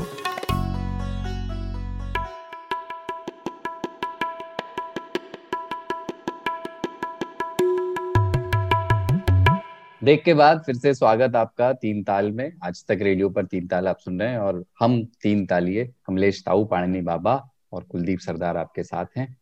तो अगला विषय ये है कि फुटबॉलर क्रिस्टियानो रोनाल्डो के बहाने हम विज्ञापन और उसकी शोबाजी पे बात करना चाहते हैं। एक वीडियो बड़ा वायरल हुआ इस हफ्ते जिसमें क्रिस्टियानो रोनाल्डो प्रेस कॉन्फ्रेंस कर रहे थे और उनके सामने कोका कोला की 2 बोतलें रखी थी और उन्होंने वहां रखी उन दोनों बोतलों को उठाया और फ्रेम के बाहर, कैमरा का जो फ्रेम था उसके बाहर सरका दिया और पानी की बोतल उठा करके उन्होंने कहा अगुआ। अगुआ यानी पानी, पोर्टुगीज में इसका मतलब पानी होता है। तो बस इतने से ही 25 सेकंड के इस वाकये से ही इसका ऐसा असर हुआ कि कोका कोला के शेयर्स धड़ाधड़ गिरने लगे और इसकी वजह से कंपनी को एक दिन में ही 29,000 करोड़ रुपए का नुकसान हो गया। इस पर एक बड़ी सुंदर बातचीत हमने आज का दिन में भी की थी, उसी दिन जिस दिन की ये घटना है, और जो कि हमारा रोज सुबह का न्यूज एनालिसिस पॉडकास्ट है। तो पत्रकार प्रकाश खेरे से हमने इस पर बात की थी और उन्होंने इसमें एक और दिलचस्प बात ये कही थी कि बहुत क्रिस्टियानो रोनाल्डो की पीठ थपथपाने की जरूरत नहीं है, क्योंकि अतीत में वो खुद भी इस तरह के सॉफ्ट ड्रिंक्स के ऐड करते रहे हैं। तो ये रोज की घटनाओं पर इस तरह के छोटे एनालिसिस तो हम आज का दिन और दिन भर में करते रहते हैं जो हमारे डेली शोज हैं, पर आज मैंने सोचा कि थोड़ा विस्तार से बात की जाए विज्ञापन और उससे जुड़ी हुई स्टार अपील पर, है ना। कि स्टार अपील पर उसके बाद से ही बात हो रही है कि वो कितनी ताकतवर चीज है कि चंद सेकंड में करोड़ों कमाने के मौके दे सकती है और करोड़ों का नुकसान भी करा सकती है। मैं थोड़ा चाहता हूं कि आप लोगों के पर्सनल एक्सपीरियंस से बात शुरू करें। ताऊ, आपका एक्सपीरियंस क्या ऐसा रहा है कि आपको कभी याद है पहले कि आपने किसी विज्ञापन को देख करके या उस विज्ञापन को प्रमोट कर रहे, उस प्रोडक्ट को प्रमोट कर रहे किसी सेलिब्रिटी से प्रभावित होकर के कुछ खरीदा हो बचपन में या जवानी में या कभी भी अभी भी। पहले तो मैं एक किस्सा सुना दूं, वो ये कि मैं श्रीलंका गया था, तो वहां पे हम लोग दिन में घूम रहे थे, तो अपने सहयोगी जो हमारे हैं उनके पानी के बोतल से एक सिप जो है किसी ने ले लिया, प्यास बहुत जबरदस्त लगी थी, तो फिर पता चला कि पानी नहीं था उसमें। तो क्रिस्टियानो रोनाल्डो की इस घटना पे मैं विश्वास नहीं करता। पहले तो ये है ना कि हो सकता है कोक से भी खतरनाक चीज वो अक्वा में हो, कुछ बकार्डी जो वाइट होती है, जिन है, जिन टॉनिक है, वो सब भी पानी जैसा ही दिखते हैं, रूसी क्रांति की चीजें भी हो सकती हैं। हाँ, अब उनको कोका कोला से क्या परेशानी है, क्या होता है ये बहुत सारे। क्रिस्टियानो रोनाल्डो इसलिए है क्योंकि कोका कोला और पेप्सी जैसी कंपनियों ने उस टूर्नामेंट को इस हद तक बढ़ा दिया है ना, उस पर खर्च करके। ये प्रोडक्ट है कोका कोला, जैसे स्प्राइट है, जैसे फैंटा है, वैसे क्रिस्टियानो रोनाल्डो भी प्रोडक्ट है कोका कोला के। ये एहसास उनको ये होना चाहिए। दूसरी बात, कुछ कॉन्ट्रैक्ट में लिखा होता है, अगर कोका कोला स्पॉन्सर है, उनके पीने के लिए नहीं रखी गई थी बॉटल वहां पे, वो बॉटल की पोजीशनिंग होती है, वो निर्धारित होता है कॉन्ट्रैक्ट के तहत कि जब प्रेस कॉन्फ्रेंस होगी तो यहाँ पे मेरी बॉटल रखी होगी, पीछे हमारा ऐसे नाम लिखा होगा। तो एक तो कॉन्ट्रैक्ट का वायलेशन, आप ना उस काम को करो मत, आप उससे एसोसिएट मत करो। अभी एक इंग्लैंड के खिलाड़ी थे, उन्होंने कहा कि चेन्नई सुपर किंग्स में वो जर्सी नहीं पहनेंगे जिसमें एक ब्रांड का नाम है जो कि अल्कोहल से रिलेटेड है ना। तो आप एक तो ये समझो, ये सब जो स्टंट है ना, मैं इसका समर्थन नहीं करता, मैं कोका कोला का समर्थन भी नहीं करता। वो इसलिए कि कोका कोला जो है वो स्वास्थ्य के लिए हम लोग पहले भी चर्चा कर चुके हैं, उसमें इतना चीनी होता है कि आदमी ऐसे खा ले तो मर जाए, है ना। तो रह गई बात उसकी, अब है कि उनके उस स्टंट से कोका कोला को इतना नुकसान हो गया क्योंकि शेयर के भाव गिर गए, क्रिस्टियानो रोनाल्डो के प्रशंसक हैं। एक बार इस बात को भी बल मिला, जोर के साथ मीडिया में आया कि कितना हानिकारक हो सकता है ये सॉफ्ट ड्रिंक इत्यादि आपके लिए। तो इस लहजे से देखें तो एक सोशल कॉज भी है, लोगों को इससे दूर रहना चाहिए, और उन्होंने इस नजरिए से देखें तो एक अच्छा काम किया, और उनको करने का तरीका गलत था, वहां पर नहीं करना था जैसे उन्होंने किया। उससे किसी व्यावसायिक कंपनी को जो उस इवेंट को स्पॉन्सर करके उसको नुकसान पहुंचाया उन्होंने, ऐसे काम नहीं किया जाता। पर मैसेज देने का मैसेज सही था, तरीका गलत था। अब आते हैं मैसेज पे, जो मैसेज लोग देते हैं। आप ये जान लीजिए कि सिगरेट अभी तो बिल्कुल विलन बना दिया जा चुका है उसको, कहीं सार्वजनिक स्थल पे लोग पी नहीं सकते, पीने वाले को भी अच्छी नजर से नहीं देखा जाता है, एक तरह से सामाजिक बहिष्कार टाइप का हो गया उनका। लेकिन जब सिगरेट की शुरुआत हुई थी ना, तो उसको एक दवा के रूप में बेचा जाता, फिर सेलिब्रिटी लोग, हाँ, कि ये जो है आपके मतलब दमे को ठीक कर देगा ऐसा करके, या तो कोका कोला में भी था यही। ये सब चीजें शुरू में ऐसे बेची जाती थी जैसे कि ये बहुत अच्छी चीज हो। और सिगरेट जब कोई आदमी अपनी उंगलियों के बीच में रख के बात कर रहा होता था, है ना, या धुएं उड़ा रहा होता था, खास करके तब जब वो सेलिब्रिटी हो, तो उसका एक अर्थ ही अलग होता था। बहुत सारे लोगों को सिगरेट पीने की आदत उन्हीं इमेजेस से लगी। बिल्कुल बिल्कुल, वो क्योंकि उनका जो आइडल था वो सिगरेट पीता था, तो वो भी पीने लगे। मैंने ऐसी बहुत सारी चीजें, बाय द वे, बचपन में, अभी भी, जवानी में भी, आप किसी व्यक्ति को अपने से करीब पाते हो सेलिब्रिटी होने के कारण, क्योंकि उनकी तस्वीरें हमेशा आपके ऊपर, आप बम्बार्ड होते हो, टीवी पे देखो, अखबार में देखो। तो बहुत सारे मैं नाम नहीं लूंगा, पर बहुत सारे ऐसे प्रोडक्ट मैंने विज्ञापनों से प्रभावित होकर खरीदा है, उसको उपयोग में लाया है। अगर मेरा फेवरेट सेलिब्रिटी कहता है कि ये परफ्यूम में लगाता हूं, तो हो सकता है कि मैं वो परफ्यूम खरीद लूं। फिर आप जब बड़े हो जाते हैं, मतलब हम मेरी उम्र के हो जाते हैं, बहुत चक्कर लगा चुके होते हैं सूरज के आप, तो आपको लगता है कि यार ये सब बकवास है। आदमी को प्रोडक्ट की क्वालिटी पे जाना चाहिए, इंडोर्स कौन कर रहा है उस पर नहीं जाना चाहिए। पर आप याद करिए जब पेप्सी आया था इस देश में, है ना, तो क्या हंगामा हुआ था। उन्होंने पाठ दिए थे विज्ञापनों, गांव तक के होर्डिंग उनके पास थे, है ना, दीवारों पे उन्होंने पेप्सी लिखवा दी। और सचिन तेंदुलकर कहते थे यही है राइट चॉइस बेबी, और लोग और उसी से पेप्सी बढ़ा। और एक बार वो आरोप भी लगे थे पेस्टिसाइड्स वाले, और मतलब वो पता नहीं आरोप कितने सच थे कि कोका कोला मतलब टॉयलेट क्लीनर और इस तरह के प्रचार किए गए कुछ स्वदेशी। नहीं, बाकायदा centre for science and environment में ये नारायण, क्या उनका नाम था, सुनीता नारायण, हाँ, तो उन्होंने बाकायदा जांच करके और उसको वैज्ञानिक रूप से साबित किया था कि ये कितने पॉइजनस हैं, ये चीजें किस तरह के डैमेजेस कर सकती हैं। और उसके बाद मिस्टर परफेक्शनिस्ट जिनको कहा जाता है, उनका एक ऐड आया था और वो बिल्कुल ये ठंडा मतलब वाला मुहावरा आया और वो सारे आरोप भी किए गए। तो उन्होंने इनको छोड़ दें, अगर इलेक्ट्रॉनिक ले लें, घर के प्रेशर कुकर ले लें, है ना, वो प्रेस्टीज से जो अपनी बीवी से करे प्यार, वो प्रेस्टीज से कैसे करे इनकार, जैसे लाइन आ गई। और आप देखो कैसे ब्रांड तो बनते ही हैं उनसे और उनसे प्रभावित होकर लोग खरीदते हैं, जिसमें मैं कोई बुराई नहीं समझता।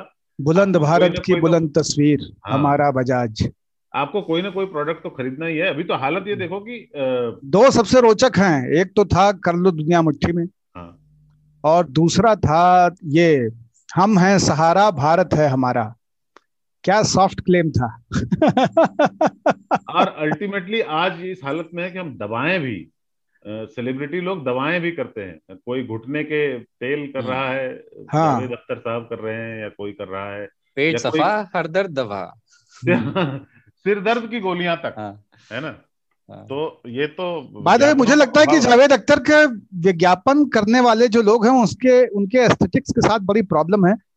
और मैं बारहा ये पाता हूं कि हिंदुस्तान में सबसे बुरे, गंदे, ऐंचे ढाड़े कुर्ते पहनने का जो खिताब है वो जावेद अख्तर के पास है।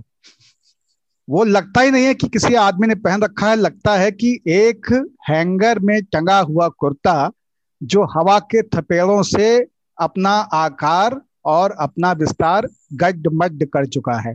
अंड का बंड लगता है उनका कुर्ता उनकी देह पे। विज्ञापन आवश्यक है। विज्ञापन का काम क्या है? विज्ञापन का काम यही है कि वो लोगों तक अपना एक संदेश पहुंचाएं, और एक ऐसे व्यक्ति को जिसका अनुसरण किया जाता हो। गांव में अगर ठाकुर साहब की गाड़ी होती थी एम्बेसडर, है ना, तो हम लोग सभी चाहते थे ना कि हम भी एम्बेसडर पे चलें। हालांकि वो मौका ही नहीं लगा, क्योंकि तब तक एम्बेसडर ही खत्म होगी जब तक हम लोग गाड़ी खरीदने लायक हुए। हाँ, मैंने जिस साल ताऊ से कहा कि मैं एम्बेसडर खरीदना चाहता हूँ, उसी साल एम्बेसडर आखिरी बंद हो गई।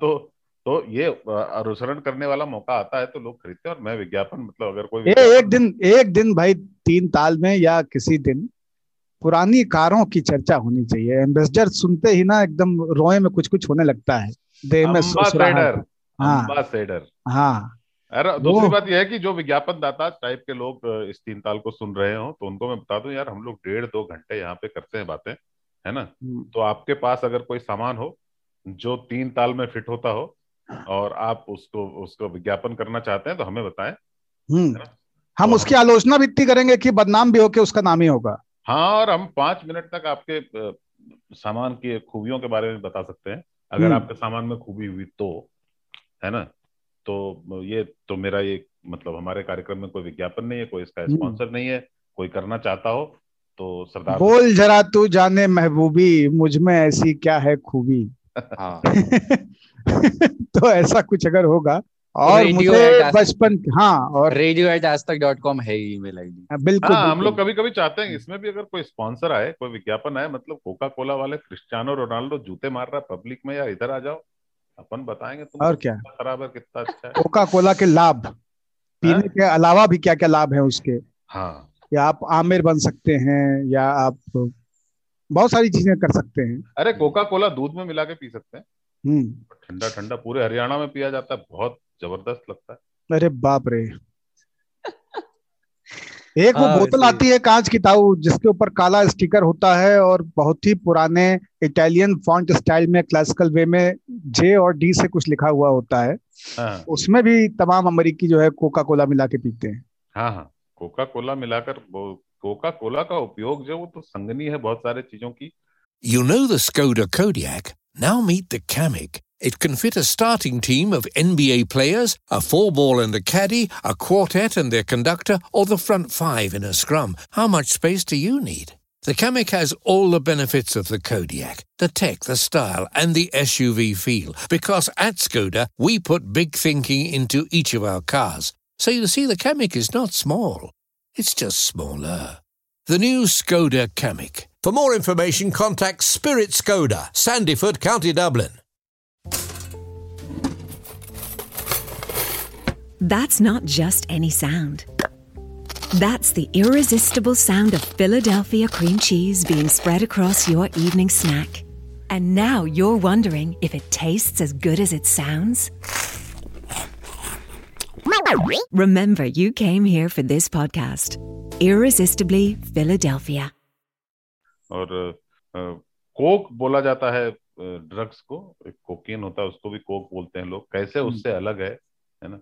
और बच्चों को हालांकि नहीं पीना चाहिए, पर लोग यहाँ पे सिगरेट पी रहे हैं, गुटखा खा रहे हैं, उनको आप बोल रहे कोका कोला मत पियो, हानिकारक है. हानिकारक तो बापू भी है सेहत के लिए, लेकिन क्या करें, है ही.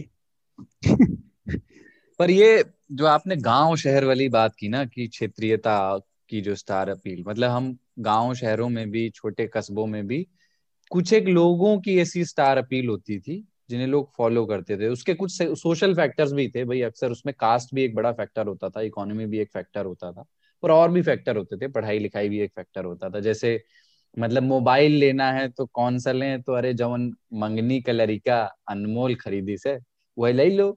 हाँ. तो ये हो गया मोटोरोला खरीदा गया तो उसको मोटोरोला ही कहते थे सभी लोग, किसी ने हाँ. मोटोरोला नहीं बोला. बिल्कुल बिल्कुल. तो ये मुझे लगता है कि ये जो है ना, और ये चालाकी जो है विज्ञापनों की, ये एकदम अलग लेवल पे साजिश वाली चीजें मुझे लगती. किस तरह से मार्केट को पहचान के और कैसे उसमें घुसते हैं. कितने सूखाग्रस्त जिलों में मध्य प्रदेश और राजस्थान के मैं घूमा हूँ, जो 4-5 साल तक अकाल देख रहे थे, लोग वहां पे मर रहे थे, भूख से मौतें हो रही थी, लेकिन वहां भी कोका कोला की बोतलों की पेटियां जो हैं वो, या पेप्सी की या अन्य पेय पदार्थों की बोतलें आपको पकौड़ी और ये पोहा बेच रही दुकानों पर मिल जाती थी. तो ये विचित्र है. एक विज्ञापन है. अभी राजस्थान में एक बच्ची और एक महिला की तस्वीर आई थी. बच्ची पानी 30 किलोमीटर चल के जो गए, पानी के अभाव में प्यास से मर गई. लेकिन आप टीवी पर वहीं पर एड आता है जहां पे ऊंट जो है वो बिस्लेरी पी रही है.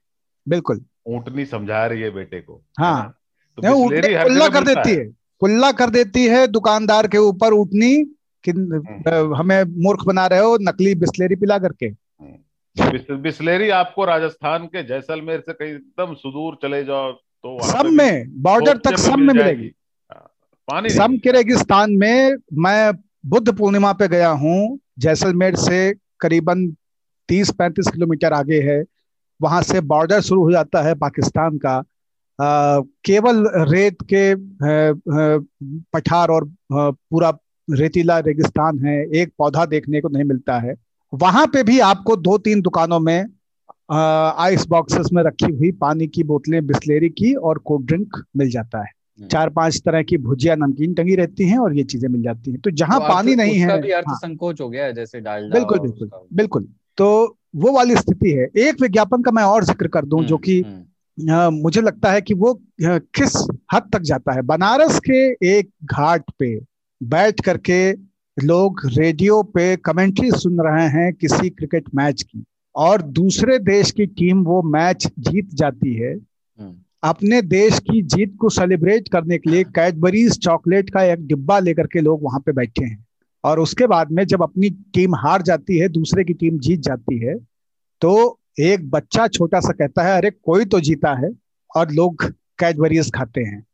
और इसी का विस्तार करते हैं अमिताभ बच्चन, इसी चॉकलेट के लिए मिस पालमपुर 5 रुपए में सेलिब्रेट करने वाली चॉकलेट बेचते हुए, जिसमें भैंस मिस पालमपुर बन करके आ रही है, लोग धोती कुर्ता और कुर्ता पजामा जैसे कपड़े पहने हैं.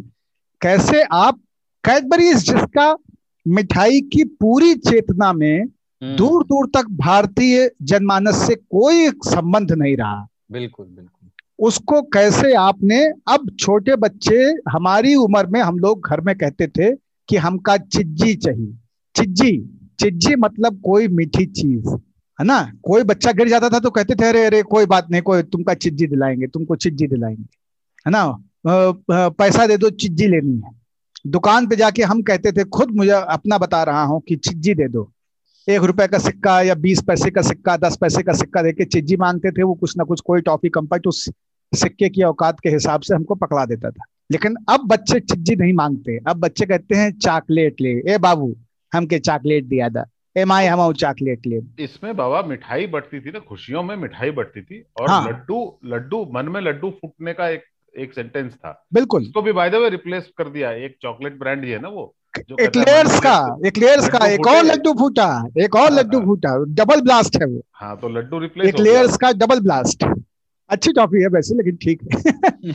और त्योहारों के को खा गए ये लोग, मतलब ऐसा विस्तारीकरण हुआ है कि होली में, दिवाली में, किसी भी पर्व त्योहार, ईद में भी इन्होंने चॉकलेट चला दी है कि आप अमेज़न से चॉकलेट ऑर्डर करके ईद पे अपने दोस्तों को ईदी और गिफ्ट भेज सकते हैं। तो विज्ञापन बहुत ही खतरनाक चीज है। और मैं बिल्कुल, लेकिन बेसिक विज्ञापन में जाना चाहूंगा बाबा। जब हम छोटे थे तो कुछ ब्रांड होते हैं ना जो 2-3 जिलों के ब्रांड होते हैं, उनका वो अस्तर नहीं होता, वो दीवारों पर चूने और नील से लिख देते थे सीपको साबुन, गंगा का नाम था सीपको, बिल्कुल। तो वो क्या करता था, एक स्थानीय गायक को, है ना, उसने हायर किया था, उसके पास कोई ब्रांड एम्बेसडर नहीं था, तो उसने स्थानीय गायक को हायर किया था जो वहां की भाषा में, एक बस से उतरता था, उसके पास एक वो होता था जिसमें माइक और लाउड स्पीकर एक साथ होता है ना, वो लेकर के वो गांव गांव घूमता था कि सितको सबुनिया एलोरे मुनिया, तो वो उसको लेके चलता था। फिर मैं ननिहाल जाता था, तो ननिहाल की तरफ सितको साबुन का कोई नाम ही नहीं था, और वो बाय द वे नहाने में, कपड़े धोने में, दोनों में यूज होता था। बिल्कुल बिल्कुल, दोनों में काम आता है। पीली वाली बटिया आती थी, हर तरह का काम करती थी। हाँ, तो वो जब मैं उधर गया तो वहां पे चश्मा गोला साबुन होता था, मतलब यहाँ पे ये सितको जो है स्क्वायर होता था, है ना, वो जो है एक बटिया नहीं होता था, वो मतलब गोला होता था, गोले को आधा काट देते थे, उसका नाम था चश्मा गोला साबुन। तो जब हम रेडियो नेपाल लगाते थे तो उसमें चश्मा गोला साबुन का ऐड आता था, क्योंकि वह उन जिलों में सुना जाता था बिहार में जहाँ पे कि वो चश्मा गोला बिकता था।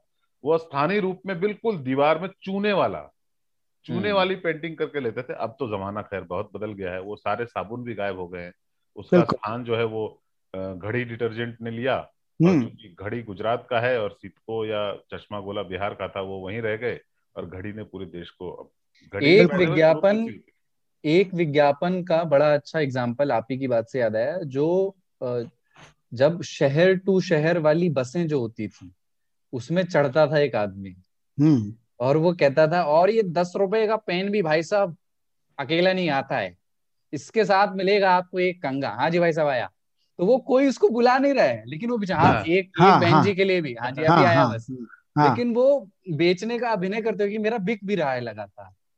एक हमारे यहाँ था, बिल्कुल बिल्कुल, सोने से कम नहीं, खो जाए तो गम नहीं, है ना, 2 रुपए में वो सोने की चेन बेचता था जो, है ना, और फाड़ दे काट दे तो गारंटी नहीं है। और ये सामान्य ज्ञान की किताबें, वो कौन सा देश है जहाँ पे कपड़े पे अखबार छपता है, कौन से देश में आधी रात का सूरज निकलता है, कौन से देश में पानी को पिया नहीं जाता, बुलेट स्पीड में बोलता था। अरे एकदम ताबा तोड़, एकदम गजब। मेरा अनुभव ये रहा है उस बस वाले में, एक आदमी था, वो कहता था, वो लॉजेंजेस बेचता था, वो जो होते थे ना कि 2-3 कलर के होते थे, वो काले वाले में थोड़ी खट्टाई होती थी, ऑरेंज वाले में ऑरेंज का होता था, मिक्स होता था वो। तो वो कहता था कि 5 रुपए में एक बोरा, ठीक है, तो पुड़िया को ना वो बोरा बोलता था, बोरिया, 5 रुपये बोरिया, जितना लेना ले जाओ। तो उसमें जो है होते तो कुछ 20-25 होते होंगे, पता नहीं, याद नहीं है, पर वो मुझे बहुत याद रह गया उसका कहना कि वो बोरे में बेच 20 उसकी तय संख्या रही है। मैंने देखा कि हमारे यहाँ लालगंज, उन्नाव, कानपुर, रायबरेली की बसों में भी संतरे वाली की गुगली 20 मिलती थी, और ये चुचुड़ा, हावड़ा और कोलकाता में भी वो 20 मिलती थी। संतरे वाली गोली संतरे के आकार में कटी हुई, हाँ। मतलब अंदर से अर्धचंद्राकार होती थी, हाँ, और उसमें लाइंस भी होती थी, हाँ लाइन होती थी बाकायदा, अभी भी मिलती है, ऐसा नहीं है। अच्छा, दूसरा एक मुझे, मैं एक और किस्सा सुनाना चाहता हूँ, वो ये कि अभी तो पता नहीं कैसे कैसे चैलेंज होते हैं, आइस बकेट चैलेंज, ये चैलेंज, है ना, लोगों को चैलेंज लेना पड़ता था। मैंने MBA नहीं किया था, एमबीए में भी शायद इस तरह के टास्क दिए जाते होंगे, पर अपन जब कॉलेज में पढ़ते थे तो हमारे यहाँ हॉस्टल में चैलेंज होता था कि कुछ बेच कर आना है, जैसे कि राख है ना, अगरबत्ती का राख जो है पुड़िये में बांध के 20 पुड़िया बनाया, फिर उसको लेकर रेलवे स्टेशन गए और बेच के आना है आपको, कितना कौन बेच सकता। मैंने भी 4-5 बेचे हैं इस तरह से वहां पे एकदम लग के, ये जो है आपको वशीकरण वाला भभूत है। तो इस तरह से हमने वो बेचा है। हमको ये चैलेंज दिया जाता था कि आप ये चॉकलेट बेच कर आओ, तो उसके बारे में अतिशयोक्तियां कह कह कर, और जो हमने सुन रखा था बस वालों से यहाँ वहाँ, उस तरह से बोलने की उसकी मिमिक्री करके बेचने का प्रयास करते थे। और उस समय जो है, उस समय कुछ भी बता देते थे कि इससे मतलब आपका पेट भी ठीक हो सकता है और आपके कान से मवाद निकलता हो तो वो भी ठीक हो जाएगा। इस तरह से अतिशयोक्तियां करके बेचते थे। विज्ञापन अतिशयोक्तियों का ही एक माध्यम है। एक अकेला विज्ञापन जो मुझे हमेशा से लगा कि उससे ईमानदार कुछ नहीं हो सकता है, वो विज्ञापन, अब तो वो और चीजों के लिए भी अनिवार्य हो गया है, 2-4 चीजों के लिए।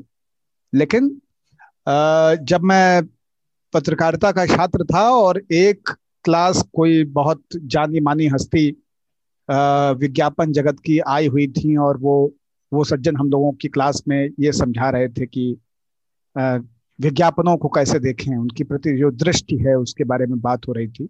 तो मैंने उनसे ये कहा था कि मेरा तो असेसमेंट ये है कि पेप्सी कोला से ज्यादा ईमानदार, या बाकी भी बहुत सारे विज्ञापनों से ईमानदार, शराब का विज्ञापन है, क्योंकि वो अल्कोहल कितना प्रतिशत है ये भी बताते हैं और उसमें वैधानिक चेतावनी भी होती है, भले ही किसी कारण से हो, लेकिन उपभोक्ता के लिए तो बोतल पे लिखा है ना कि शराब मदिरापान स्वास्थ्य के लिए हानिकारक है।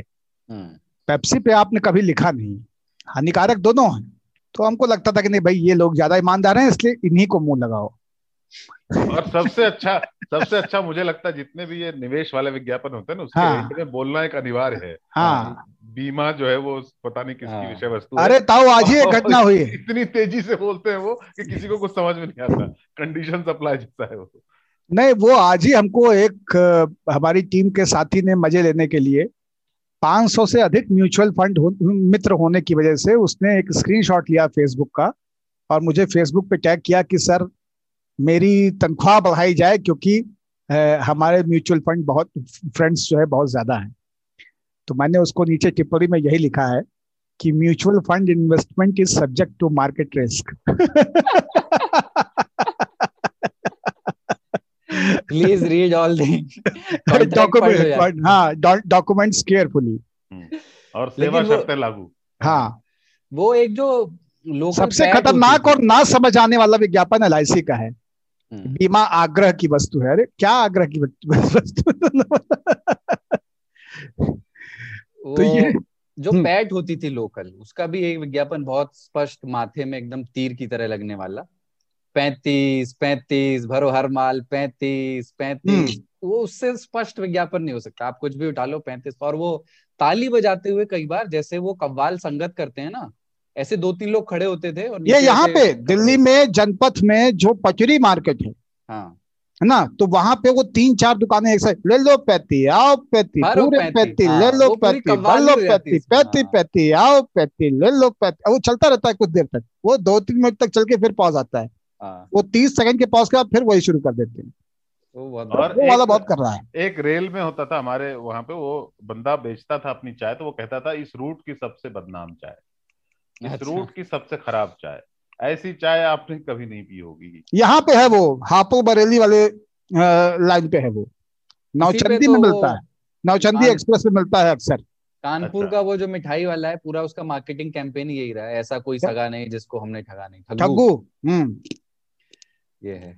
बाकी एक खिलौने वाले का वीडियो बहुत वायरल हुआ था यहाँ पर मैं उसका गिरिडीह के बेवकूफ होटल का, अभी तो बेवकूफ के बहुत पार्ट हो गए हैं, बेवकूफ नंबर 1, असली बेवकूफ, सबसे बड़ा बेवकूफ, और इस तरह के बेवकूफ होटल है वहां पर। जो ओरिजिनल बेवकूफ होटल था उसका मोटो यही था कि लूट के ले जाओ हमको, हम यहाँ लूटना, हम बहुत बेवकूफ है, इतने पैसे में जितना खाना खा लो यार आप, मैं बेवकूफ हूँ, आप मुझे बेवकूफ बनाकर जाओ उसका। ये और उसी के चलते वो पॉपुलर हुआ।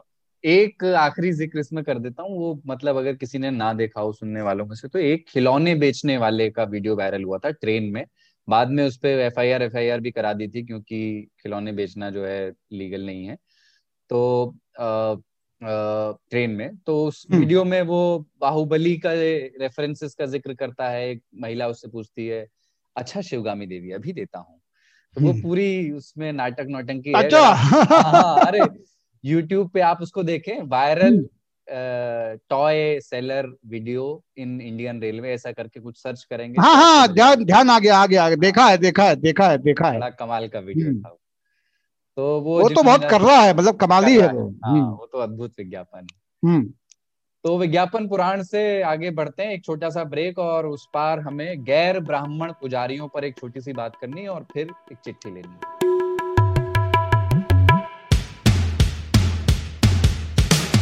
आज तक रेडियो aajtak.in/radio ये हमारा पता है, लेकिन हम आपके पसंदीदा ऑडियो प्लेटफॉर्म्स पर भी हैं। Google podcast, Apple podcast, Spotify, Jio Saavn जैसे ठिकानों पर भी आप हमें सुन सकते हैं। और अगर YouTube आपकी पसंदीदा जगह है तो वहाँ पर भी हमें सब्सक्राइब कीजिए। आज तक रेडियो सुनता है सारा जहां। आप सुन रहे हैं आज तक रेडियो।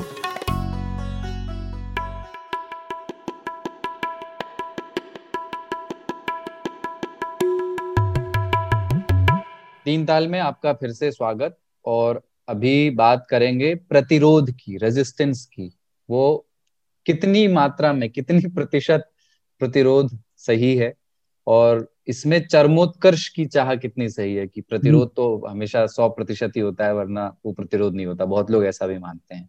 इसलिए बात कर रहे हैं इस पे क्योंकि तमिलनाडु के मुख्यमंत्री एमके स्टालिन ने गैर ब्राह्मणों यानी पिछड़े तबके के लोगों को पुजारी बनाने के लिए रास्ता साफ कर दिया है। उसकी जो कानूनी अड़चने थी उसको हटा दिया है, आदेश दे दिया है उन्होंने। और आदेश के मुताबिक आने वाले दिनों में प्रदेश में 200 गैर ब्राह्मणों को 100 दिनों के प्रशिक्षण के बाद शिव अर्चक बनाया जाएगा। तो इसके बाद तमिलनाडु के मंदिरों में उनकी नियुक्ति होगी। और इसका जो बहुजनवादी अंबेडकरवादी राजनीति से जुड़े हुए लोग हैं उन्होंने इसका स्वागत किया है। बहुत सारे लोग इसको एक क्रांतिकारी कदम बता रहे हैं, बहुत सारे लोग इसका विरोध भी कर रहे हैं।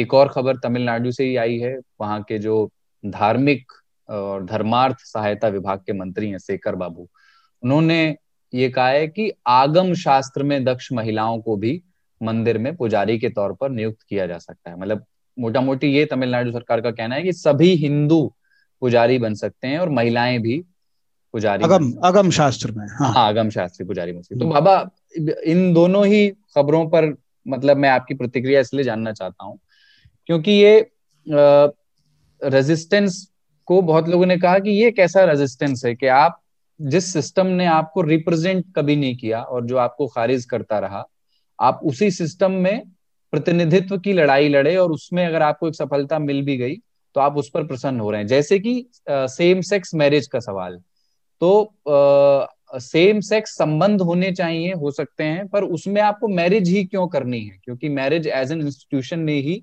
आपको हमेशा सेम सेक्स संबंधों को दरकिनार रखा और हाशिए पे रखा। तो ये रेजिस्टेंस कितना प्रतिशत हो तो सही है? नहीं, इसमें इसमें दोनों तरह के तर्क हैं दोनों तरफ के जी, और वो बहुत इंटरेस्टिंग है। सेम सेक्स हो या मंदिरों में प्रवेश का मामला हो या इस तरह की और चीजें, सबरीमला वाला भी मसला जैसे देख सकते हैं। हाँ बिल्कुल। तो इसमें जो बुनियादी बात है वो रेजिस्टेंस परसिस्टेंस वाला मामला है कि लड़ाई चलती है किसी एक तरह की पद्धति के विरोध में, लेकिन वो एक तरह की पद्धति का विरोध करते करते उसी पद्धति को आंगीकृत भी करने लगती है। ये प्रवृत्तिगत संकट है। जैसे मैंने एक बार बताया था कि मायावती को बड़े बड़े मूर्तियां और बड़े बड़े महल नुमा बागीचे स्मारक बनवाने की क्या जरूरत थी, क्योंकि उनकी जो चेतना आ रही है इतिहास में दर्ज होने की वो उसी समाज से आ रही है जिस समाज ने इसी तरह से इतिहास को दर्ज किया है, जो अपने किलों को, अपने मंदिरों को, अपने स्मारकों को, अपनी प्रतिमाओं को सेलिब्रेट करता आया है। आपका उसमें कभी जगह नहीं थी। अव्वल होना ये चाहिए था कि, और आपने लड़ाई शुरू की थी इनके विरोध से तो मंदिरों के पाखंड के विरोध को दलित आंदोलनों ने अपनी धार बनाया, लेकिन वो लड़ाइयों की परिणति कैसे हुई कि कुएं का पानी हमको भी पीने दिया जाए, केवल अगड़े नहीं, तालाब में हमें भी नहाने दिया जाए, केवल अगड़े नहीं, और मंदिरों में हमें भी प्रवेश की अनुमति दी जाए, केवल अगड़े नहीं। यही बात सबरीमाला में हुआ कि महिलाओं ने कहा कि हम भी यहाँ पे पूजा करना चाहते हैं। जब आप अगड़ों की दृष्टि से देखते हैं तो आपको लगता है प्रगतिशील विचार लेकर के थोड़ा बाएं, जैसा कि ज्ञान दत्त जी ने बताया था, वहां से जब आप देखते हैं अगड़े होते हुए प्रगतिशीलता से जब आप चीजों को देखते हैं तो आपको लगता है कि इसकी जरूरत क्या है। मंदिर में आपको नहीं घुसने दे रहा, बहुत अच्छी बात है कि मंदिर में नहीं घुसने दे रहा है, उस मंदिर में जाने का कोई औचित्य नहीं है, क्योंकि ईश्वर जो मंदिर गए हैं उनको भी नहीं मिला है, अमर कोई नहीं हुआ है मंदिर जाकर के, तो ऐसी कौन सी आवश्यकता है। लोग मंदिर की चौखट पे भी भूखे मरे हैं, मंदिरों में भी पाखंड है, मंदिरों में भी व्यभिचार है, भ्रष्टाचार है, यही बाकी धार्मिक स्थलों के लिए भी है। लेकिन फिर भी आप कहते हैं कि ना, हो सकता है हम बाद में मंदिर को या ईश्वर की अवधारणा को खारिज कर दें, लेकिन अभी तो ये हुई जई है तो हम आओ जाब, ये जाएंगे तो हम क्यों नहीं जाएंगे, ये करेंगे तो हम क्यों नहीं करेंगे, पुरुष केवल पूजा क्यों करेंगे, महिलाएं पूजा क्यों नहीं करेंगी, केवल अगड़े क्यों मंदिर में घुसेंगे, शूद्र क्यों नहीं घुसेंगे। ये लड़ाइयां इस तरह से परिणित हुई और इसका फिर खामियाजा ये हुआ कि आप भी जिनका विरोध करना शुरू किए थे आप भी उनके जैसे बनते चले गए।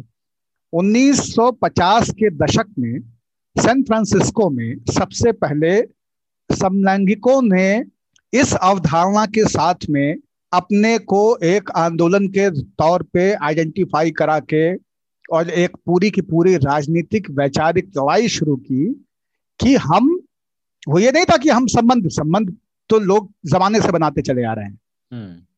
1950 के दशक में सैन फ्रांसिस्को में जो आंदोलन बना सबसे पहले, वो आंदोलन फैमिली इंस्टीट्यूशन को खारिज करता था। वो कहता था कि ये जो न्यू कैपिटलिज्म है और जो फैमिली इंस्टीट्यूशन की अवधारणा हजारों साल से चली आ रही है, इन दोनों को खारिज करने की जरूरत है, इनसे निकलने की जरूरत है। ये बकवास बात है, इसमें एक आदमी पैट्रियार्की को ओढ़ करके दाता बना रहता है और बाकी उसके दास बने रहते हैं। उसकी संतानें उसकी संपत्ति होती हैं, उसकी पत्नी उसकी संपत्ति होती है, उसका घर उसका संपत्ति होता है, और वो केवल पिता से पिता में ट्रांसफर हो रहा होता है। तो इस तरह के विचार थे और फैमिली इंस्टीट्यूशन को पूरी तरह से खारिज करके एक बहुत ही लेफ्टिस्ट अप्रोच के साथ में आंदोलन खड़ा हुआ था। लेकिन आज हम पाते हैं कि वर्जिन एयरलाइंस जैसे संस्थाएं या तमाम और किस्म की इंटरनेशनल बॉडीज, वो इनके प्रमोटर्स हैं, वो इनके स्पॉन्सर्स हैं, वो इनके फैसिलिटेटर्स हैं, और ये आज लड़ाई कर रहे हैं कि हमको फैमिली के तौर पे और हमारी मैरिजेस को आप स्वीकारिए। मैरिजेस के पीछे का जो हमने बातचीत की इस तरह के लोगों से, तो कई परिचित लोग ऐसे हैं जो उस आंदोलन से जुड़े हुए हैं, उनसे जब चर्चा हुई तो उन्होंने कहा कि एक बहुत बड़ा संकट ये है कि कुछ वर्षों तक साथ रहने के बाद में एक लिव इन में जब दो समलैंगिक लोग साथ रह रहे हैं, चाहे वो महिलाएं हों चाहे वो पुरुष हों, अगर किसी तरह का दुराव आता है और किसी तरह का मतभेद होता है तो उनके पास कुछ भी नहीं बचता है, ना समाज बचता है, ना परिवार बचता है, और ना वो उनका सहचरी या सहचरा बचता है, तो वो कहीं के नहीं रहते। तो मैरिज को लीगली रिकॉग्नाइज करने से उनके प्रॉपर्टीज में कुछ राइट तो बनेंगे, उनको कुछ सोशल सिक्योरिटी तो मिलेगी और उनको एक रिकॉग्निशन भी मिलेगा। अभी लोग हैरेस करते हैं कि ये दोनों लोग साथ रह रहे हैं, शादी करके वो शायद लीगली साथ रह पाएंगे। तो इस तरह की चीजें हैं जो वो व्यवहारिक त्रुटियां बता करके या व्यवहारिक अड़चनें बता करके वो उसकी वकालत करते हैं। लेकिन ये दोनों ही तरफ के पक्ष हैं, दोनों ही तरफ के पक्ष हैं और दोनों ही तरफ मजबूत पक्ष हैं।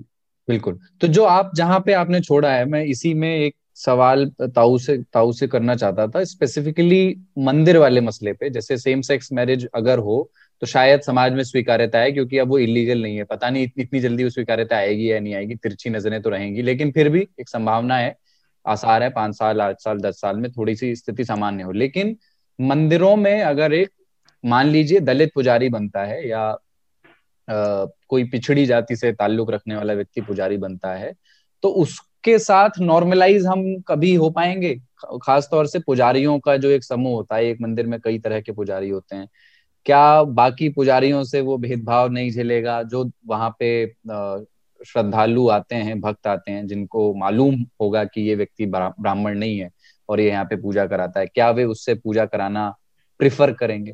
देखो, पहले तो ये क्रांति तमिलनाडु में नहीं आई, ये क्रांति देश भर में आई है। देश भर के विभिन्न मंदिरों में यह प्रयास जारी है कि पुजारी का पद, पुजारी के चूंकि रिचुअल्स काम होते हैं, वह काम जरूरी नहीं है कि ब्राह्मण ही करें, है ना। नंबर दो, मैं तमिलनाडु गवर्नमेंट से, जो कि डीएमके की गवर्नमेंट है, जो कि एक तरह से नास्तिक लोगों की पार्टी थी, उससे ये एक्सपेक्ट नहीं कर रहा था।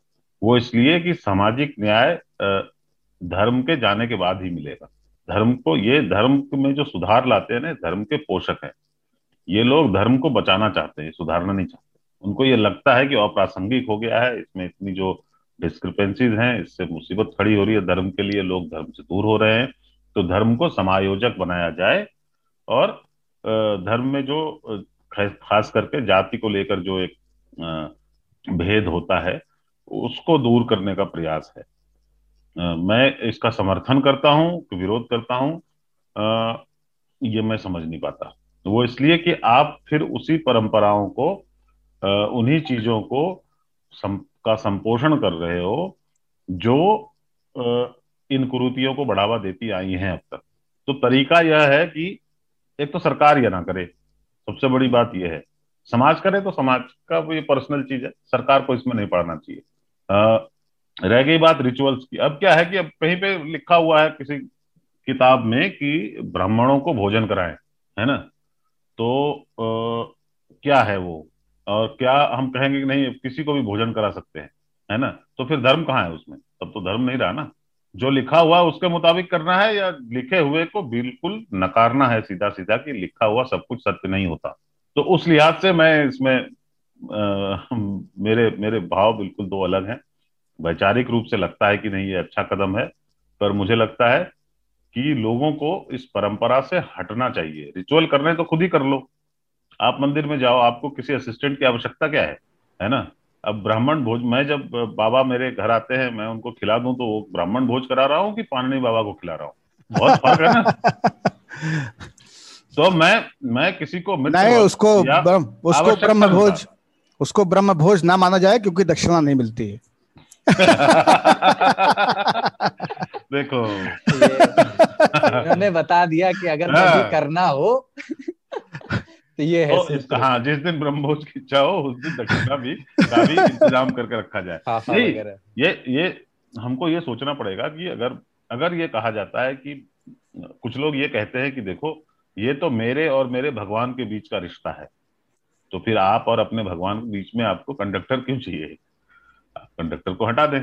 तो ये पर अगर आप देखें इस लहजे से कि इसी के लिए उनको सदियों से एक वर्ग को उससे दूर रखा गया, उनको मंदिरों में के अंदर जाने की अनुमति नहीं थी, तब आपको ये बहुत क्रांतिकारी लगता है यह सोचकर कि न सिर्फ वह मंदिर जा रहे हैं बल्कि मंदिर में पूजा तक करवा रहे हैं। करना तो दूर की बात है, करना तो पहले करना कठिन होता था, अब वो करवा रहे हैं। इस लिहाज से ये क्रांतिकारी लगता है, पर मैं ऐसे हर कदम का जिसमें कि धर्म का पोषण और इस परंपरा का को आगे ले जाने की बात होती है, तो जो हिंदुत्व के समर्थक हैं, जो हिंदू धर्म के समर्थक हैं, उनको ये अच्छा लगेगा। पर चाहे वो इस्लाम हो या हिंदू धर्म हो या क्रिश्चियनिटी हो, मैं सब में पादरी, मौलवी, पुजारियों के समर्थन में खड़ा नहीं हो सकता। वैसे ये क्या तरह का भेदभाव के खास जाति के लोगों को अपने धर्म नहीं ऐसा रखने का, ये क्या इस्लाम में भी तो है ही ना? सैयद ही ज्यादातर मौलवी होते हैं, मतलब मुझे मालूम नहीं, मैं पूछना चाह रहा हूँ, क्या पसमानदा मौलवी हो सकते हैं? नहीं हो सकते हैं, बहुत रेयरली ऐसा होता है कि मदरसे से पढ़ गए हैं और उनका फिर उनको डिप्यूट भी वहीं पे किया जाता है। देखिए, मंदिरों या देव स्थानों की, पूजा घरों की जो कहानी है वो इतनी सीधी है नहीं, और ऐसा नहीं है कि पुजारी केवल एक कम्युनिटी के रहे हैं।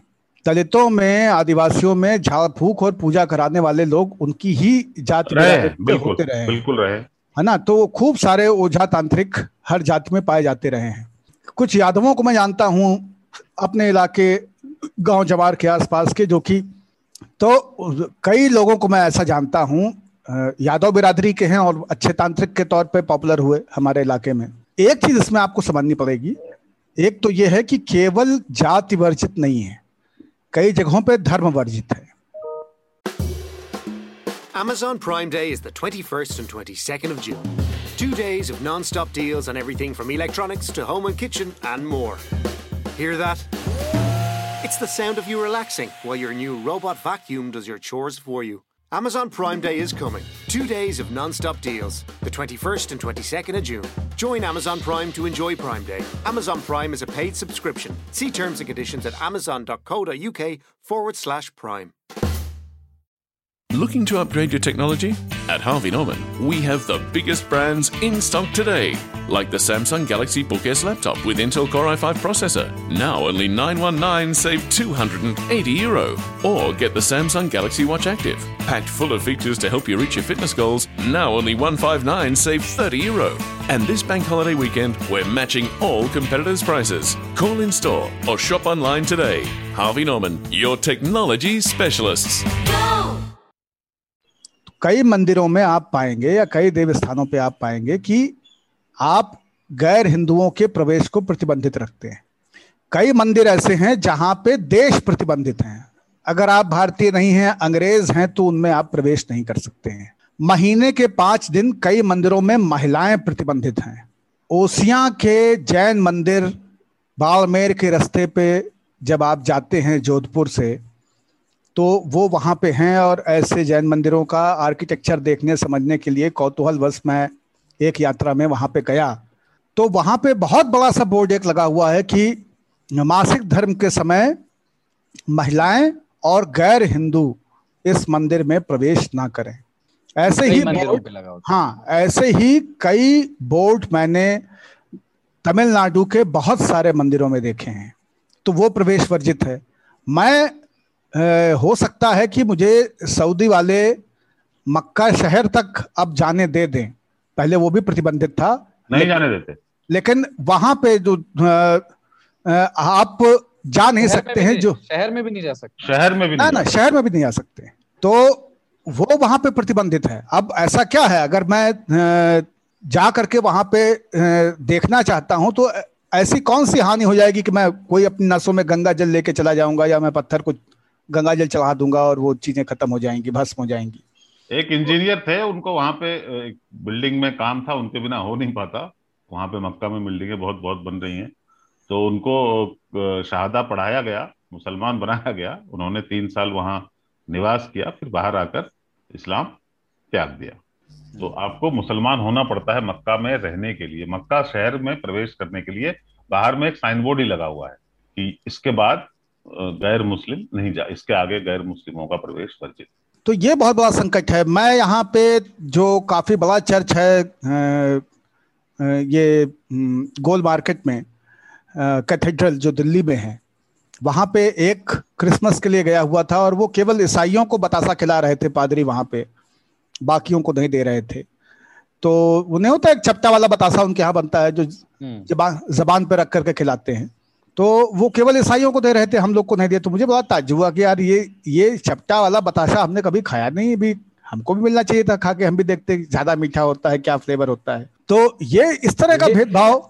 आप दोनों का ऐसे कोई धर्म स्थलों से तो वास्ता नहीं है, लेकिन प्रसाद के आप लोग बड़े ही प्रसाद के हम बहुत, हाँ, हमने मैं तो शुरू से कहता हूँ कि धर्म को छोड़ो, रिचुअल्स को रख लो, साथ और साथ रखो, भजन की कवाली रखो, खाना। मैं मतलब ये भी 2 साल से मेरा बहुत नुकसान हो गया है कि मैं एक भी इफ्तारी में नहीं जा पाया, नहीं तो मैं तो लगभग आप समझ लीजिए कि पूरे रमजान में 25 इफ्तारी निपटाता हूँ।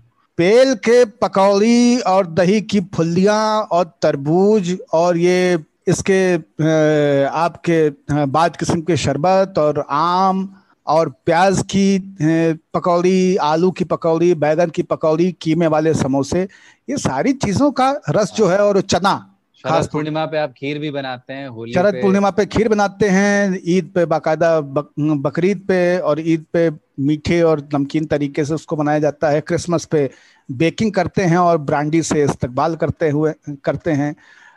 मालपुआ और भांग की चटनी बनाते हैं शिवरात्रि पे। तो बसंत पंचमी पे तहरी बनती है, मकर संक्रांति पे खिचड़ी, ये सब तो होता रहता है। अपना खाने के मामले में हम टाइट रहते हैं। एक चीज़ मैं और बता दूं कि जिस राज्य से ये आज कथा शुरू हुई है, हमारे यहाँ शिमला और तमिल सर्विस, जब मैं बीबीसी में हुआ करता था तो उसमें एक काफ़ी अच्छे जर्नलिस्ट थे जगदीशन, अब शायद उसमें बीबीसी में नहीं है। जगदीशन ने क्योंकि मैं उस दौरान एक महीने तमिलनाडु में रह करके और टेम्पल आर्किटेक्चर और मिथोलॉजी पे काम करके वापस लौटा था और कई सारी कहानियां मैं वहां से कर रहा था, तो उन्होंने मुझे बताया जो नॉर्थ इंडियन टेम्पल हैं शिव के, उनमें शिव का स्थान और नंदी का स्थान तय है कि नंदी हमेशा उत्तर में शिव की तरफ देखते हुए होंगे और इसलिए नंदी जो है शिव का अर्घा और उसके साथ में नंदी, ये दोनों इनका स्थान उत्तर में तय है। बनारस के ज्ञानव्यापी विवाद में नंदी का देखना किस तरफ देख रहे हैं यह एक बहुत बड़ा तो नंदी जिस तरफ देखे, नंदी का मुंह हमेशा शिवलिंग की तरफ होगा और शिव का जो अर्घा होता है उसमें जो जहां से पानी गिरता है वो हमेशा उत्तर में होता है। तो अगर आपको किसी अनजान गांव देश खलिहान में आप पहुंच गए हैं और दिशा ज्ञान आपको नहीं हो रहा है तो मंदिर का अर्घा देख के शिव का आप जान सकते हैं कि उत्तर किधर है, दक्षिण किधर है, पूरब किधर है, पश्चिम किधर है। ये वो हमेशा उत्तर में ही होता है। ये कंपास है, बहुत पुराना कंपास है और उत्तर में ही नंदी होता है, नंदी का मुंह शिवलिंग की तरफ होता है।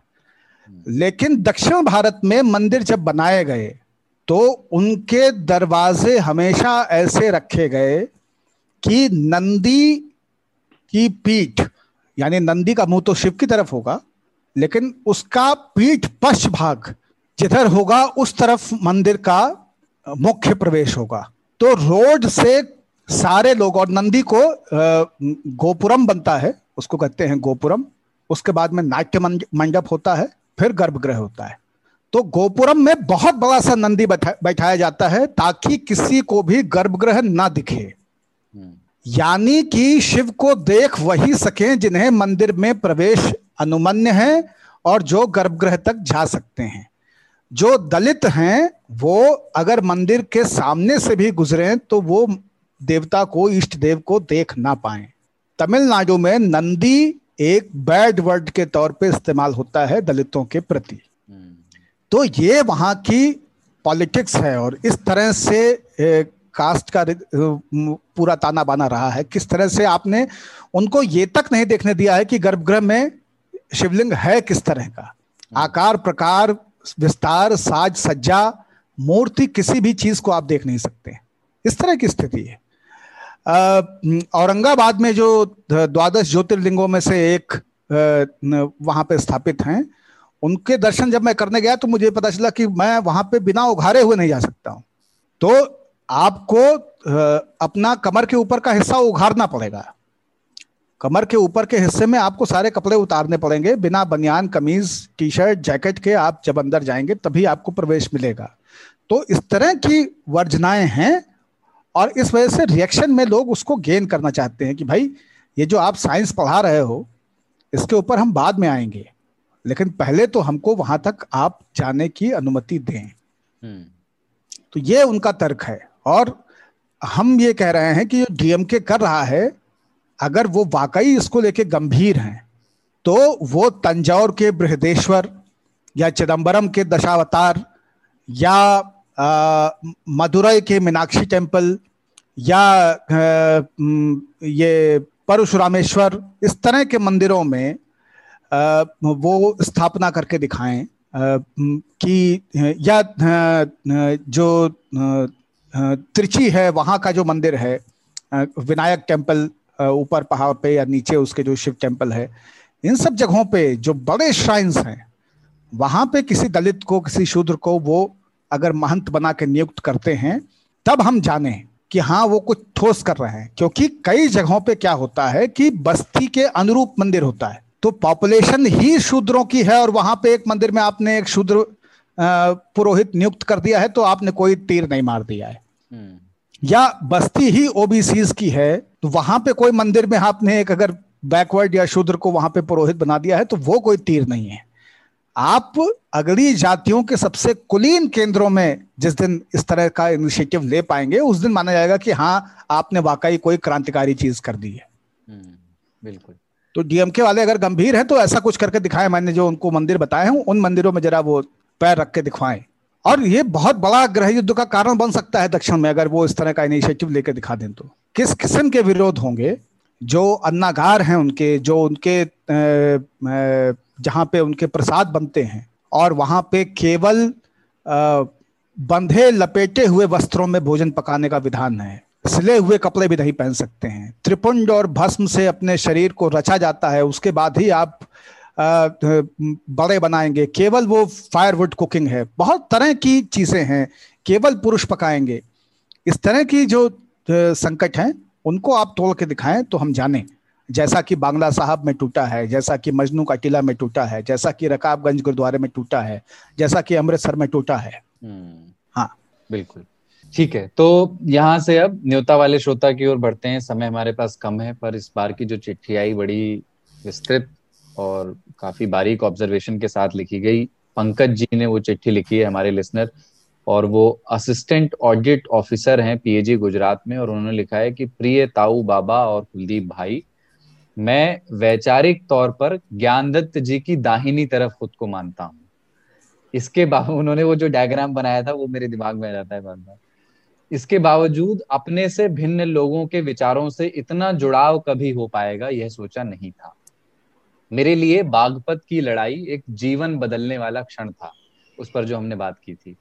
क्या है कि उससे पहले मैं पॉडकास्ट सुनता तो था पर वो सब अंग्रेजी में थे, और उसमें भी भारत के बारे में इंडिया वालों का नजरिया था। पर तीन ताल ने मुझे कुछ ऐसे वाक्य दिए हैं जिनमें से कुछ मेरे साथ जीवन पर्यंत रहेंगे। उनमें से एक है कमलेश ताऊ का, प्रजातंत्र एक माँ के जैसा है जिसके कई बच्चे हैं और उसे सबका ख्याल रखना है। कमलेश साहू को मैं ट्विटर पर तब से देख रहा हूं जब वो बना दे लोहागढ़ हुआ करते थे, परंतु उनके पंस के बीच कभी इतनी गूढ़ बातें भी होंगी मुझे लगा नहीं था। पाणिनी बाबा से इकलौता परिचय उनके ऊपर एक वेबसाइट द्वारा चलाई गई हिट जॉब की वजह से था, और उन आर्टिकल्स के बाद जब वही इंसान रामचरितमानस की चौपाइयां पढ़ते हुए पाया जाए तो लगता है कि भाड़ में गई विचारधारा, जहां आनंद है वहां पंथ क्या ही कर लेगा। कुलदीप भाई हम उम्र हैं और मेरी खुद की तरह सीखते हुए आगे बढ़ रहे हैं। उनमें जो सबसे दिलचस्प बात मुझे लगती है कि वो अच्छे शेरों और घिस चुके चुटकुलों को, दोनों को उतना ही खुश होकर के सुना पाते हैं। बिल्कुल सही बात है। और उनसे एक अलग ही प्रेरणा लेकर मैं फिर से शायद स्टेज पर जा पाऊंगा, और वो ट्विटर पर चाहे जो हो जाए हर मैसेज का जवाब देते हैं, और शायद इसीलिए हर शो के बाद में उन्हें जरा सा ही सही पर लिखता जरूर हूँ। खबरों के मामले में चूंकि मैं ट्विटर पर सब मिल जाता है और अखबारों में इन पर विशेषज्ञ राय भी, पर 2012 वाले ट्विटर का व्यंग आजकल सिर्फ यही मिलता है। इस शो में गजब की बात यह है कि जो लोग बोल रहे हैं वो बात आपने पहले भी कहीं सुनी हो सकती है, लेकिन आपने इस संदर्भ में शायद ही पहले कभी सुनी हो। इस शो को मैं अब हर हफ्ते 5 घंटे रोज देता ही हूँ। मुझे लगता है वो आराम से सुनते हैं इसलिए 5 घंटे देते होंगे, या उसके बाद हफ्ते में 5 घंटे। हाँ, पर हफ्ते में भी 5 घंटे क्यों देते हैं, शो ही हमारा 2 घंटे का होता है। 2 बार सुन लेते होंगे। 2 बार सुनते होंगे। और इसका असर ये है कि मेरा YouTube प्रीमियम का सब्सक्रिप्शन खत्म हो चुका है और उसे रिचार्ज करने का मन नहीं हो रहा। शायद यही आज तक रेडियो का मकसद भी रहा हो, इसीलिए आपने कम से कम एक व्यक्ति को तो अपने खेमे में कर ही लिया है। और आज बेबाक बुधवार में इंटरनेट सही नहीं था, ये इन्होंने बुधवार को बाय द वे चिट्ठी भेजी थी, तो आज बेबाक बुधवार में इंटरनेट सही नहीं था, तो उस समय का उपयोग ये ईमेल लिखने में कर रहा हूँ। इसके अलावा उन्होंने आगे नीचे कुछ पॉडकास्ट के सुझाव भी दिए हैं जो यहाँ पढ़ने की जरूरत नहीं है, और उन सुझावों में भी दम है। इन्होंने आगे ये भी लिखा है कि जल्द ही कुछ और भी विचारों के साथ वो दोबारा हमें चिट्ठी लिखेंगे। वाह वाह वाह, मैं क्या बोलूं, एक मेरी एक रिकमेंडेशन भी हो जाए। मेरे जमाने की फिल्म है द यूजुअल सस्पेक्ट्स, अद्भुत फिल्म थी। मैं जब उसको, अब तो खैर बहुत दिन हो गए देखे हुए, उसमें जो मुख्य किरदार था उसने एक लाइन बोली थी कि the greatest trick the devil ever pulled was to convince the world he does not exist. तो सरदार ने ये ट्रिक बहुत अच्छा पुल कर लिया है। 36वां ये है, सब में इन्होंने अपनी एक छवि बना ली है कि ये जो है वो सीख रहे हैं और ये बड़े तो मैं पंकज जी को बता दूं कि बहुत पुराना खिलाड़ी है, एकदम युवा है, बिल्कुल नया है दिखने में, पर जान लीजिए वो घाव महीन है अपने लेखन में। हाँ, सतसैया के क्या है भाई, वो जो उसके लेखन में छोटे लगेगा। हाँ, गहराई इतनी है ना कि वो जो फलाने के तीर देखन में छोटे लगे, घाव करे गंभीर। ये तमाम पापड़ पूरियों को चकमा देते हुए रायते के माफिक पूरी प्लेट पे छा जाते हैं। हाँ, तो सरदार के बारे में पंकज जी इतना जान लीजिए कि ये इतना, ये जो शांत सा इनका ऊपरी भाग है ना, वो जिसमें आप अपनी तस्वीर देख सकते हैं, वो एक्चुअली इनकी गहराई का द्योतक है। और बाबा, तो देखिए बाबा के पंथ मैं भी नहीं समझ पाया है ना, वो इसीलिए अभी थोड़ी देर पहले बता रहे थे ना कि ईद पे ये करता हूँ, क्रिसमस के ये तुम एक गोरख धंधा हो, एक जो है अल्लाह के बारे में नुसरत गाते हैं, जिनका भी लिखा हुआ हो मुझे याद नहीं है। तो वो बाबा का पंथ आपको पता नहीं चलेगा। बाबा एक पल में बिल्कुल संस्कृत के विद्वान होते हैं और दूसरे पल में बिल्कुल चीपड़ चुटकुले मेरे जैसे जो होते हैं, मेरे लेवल के, वो भी डाल सकते हैं। तो उस लिहाज से देखें, मैं गंभीरता की बात करता नहीं, तीन ताल में हम गंभीरता के लिए आते नहीं है। तीन ताल का उद्देश्य यही है कि हम गंभीर विषय रखें, उसके गूढ़ तक जाएं, पर ऐसे जाएं जैसे कि चार दोस्त जाते हैं, हम तीनों और आप। बिल्कुल तो वैसे ही हम, मतलब देखिए, कहने नाम है इसका तीन ताल, चूंकि हम लोग तीन लोग बजाते हैं, पर आप एक और हैं जिसको मैं श्रोता बोलता हूँ, श्रोता गण नहीं बोलता। आप में से जितने लोग हैं सब एक एक करके, मैं आपको एक की तरह देखता हूँ, तो पंकज जी भी वैसे ही एक हैं। तो हम क्या बोलते हैं, खूब जमेगा रंग जब मिल बैठेंगे चार यार। जहाँ चार यार मिल जाए। तो आज सारे देखिए चीजें कनेक्ट हो रही है। अंडे का पंजू भी वापस आ गया, एक विज्ञापन की लाइन भी आखिर में आ गई, जिन विषय। बिल्कुल बिल्कुल, और एक ही चीज है कि ये मेरे लिए भी बहुत विचित्र रहता है कि मैं हम हैं कि हम नहीं, वो वाली जो स्थिति, हम छे कि हम नहीं, जिससे हमने शुरू किया था, वो वाली स्थिति मेरे साथ हमेशा रही है। घोर नास्तिकता से ग्रस्त हूँ, लेकिन गले में और हाथ में दोनों में रुद्राक्ष की माला है, क्योंकि मुझे पसंद है। खूब सारी अंगूठियाँ भी पहनता हूँ, हर पर्व त्योहार मनाता हूँ, और पर्व त्योहार मनाने में किसी धर्म का भेद करता नहीं हूँ। बहुत सारे रिचुअल्स की डिटेलिंग मुझे पता है, बच्चे के जन्म से मृत्यु के संस्कारों तक सारी चीज़ें बहुत बारीकी से सीखी हैं, समझी हैं, जानता हूँ, और कई बार लोगों को करेक्ट कराता रहा हूँ। कल्चरली करेक्शंस जो होते हैं शादी ब्याह में भी मैं बोल देता हूँ कि नहीं, ये मूसल उल्टा काहे धर दी हो, ये पीढ़िया उल्टी ना धरी जाएगी, ये ऐसे नहीं होगा, चौक पूर्णे में ये है, नवग्रह में शनि का स्थान यहाँ नहीं, यहाँ होना चाहिए। ये सारी चीज़ें पता हैं अपने को, और वो हम करते आए हैं। बुधवार को चौक नहीं पूरना है, बिफे को पूरना पड़ेगा। जिस तरह की चीजें हैं वो सब बता ले जाते हैं।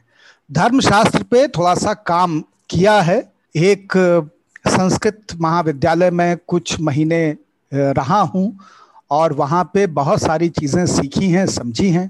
जो लोग बारहा ट्रोल करते हैं उनको मैं ये सोच के छोड़ देता हूँ कि वो ना तो उनको इतने श्लोक याद हैं कि वो मेरी तरह घंटा दो घंटा बिना कागज कलम किताब उठाए संस्कृत में श्लोक पढ़ सकें, बोल सकें, सुना सकें, और ना ही धर्मशास्त्र या धर्म पद्धति या हिंदुत्व जिसे आप कहते हैं उसके ऊपर वो बैठ करके उसकी मीमांसा, मर्म, इतिहास, इनके ऊपर चर्चा करने का मुझसे कौशल रखते हैं, दक्षता रखते हैं। तो इसलिए मैं उनको मच्छरों में गिन करके मैं किनारे निकल जाता हूँ।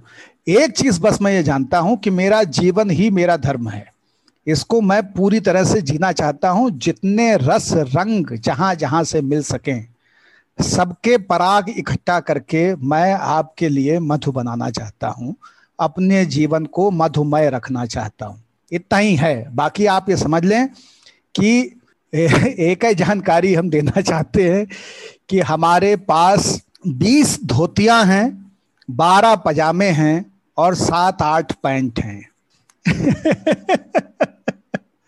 बाबा मैं वो आपने बोला कि नास्तिकता से ग्रसित हूँ तो मुझे याद आया कि आखिर हाँ, ये कोई पल नहीं होता जब आप नास्तिक हो जाते हैं या आपकी आस्था जो है वो ईश्वर में नहीं रहती। मैं नास्तिकता से इसलिए ग्रस्त हूँ ताऊ क्योंकि मैं विश्वनाथ मंदिर जाता हूँ बनारस में, तब भी मुझे समझ में नहीं आता है कि कोई चीज मुझे जो लोग कहते हैं ना कि जिनकी आस्था होती है वो ईश्वर को कुछ बलशाली मानते हैं, उससे कुछ मांगते हैं, उसके आगे हृदय से मन मस्तिष्क से नत होते हैं।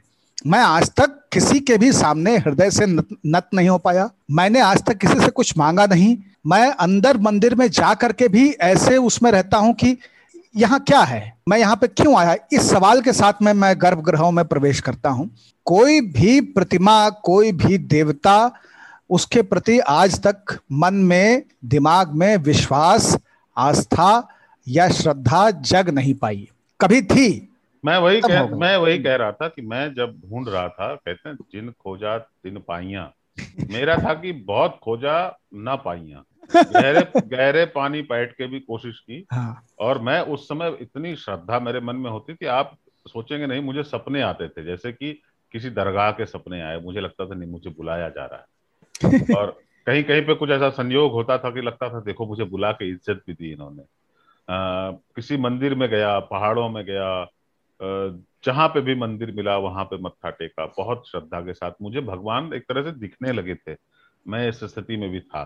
तो वो आपकी मानसिक स्थिति होती है जब आपको चीजें दिखने लगती हैं और आपको यह लगता है कि सब कुछ है, कोई तो है जो निजाम हस्ती चला रहा है, तो आपको लगता है कि एक ग्रेटर फोर्स है। फिर आप इवॉल्व करते हैं ना, तब लगता है नहीं इन चीजों में नहीं है, एक्चुअली एक फोर्स है, एक शक्ति है जो कहीं और है, जो अदृश्य है। फिर आप उससे निराकार में चले जाते हैं, फिर आपको यह लगता है कि ये सब चीजें हैं।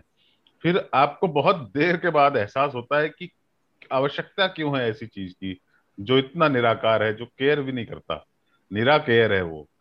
चाहे लोगों को कोविड हो जाए, लोग मरने लगे, फिर ये बहाना होता है कि नहीं वो तो सजा दे रहा है ना, तू तो साडी केयर नहीं करदा, तो मैं ही तेरे पीछे पीछे आ गया।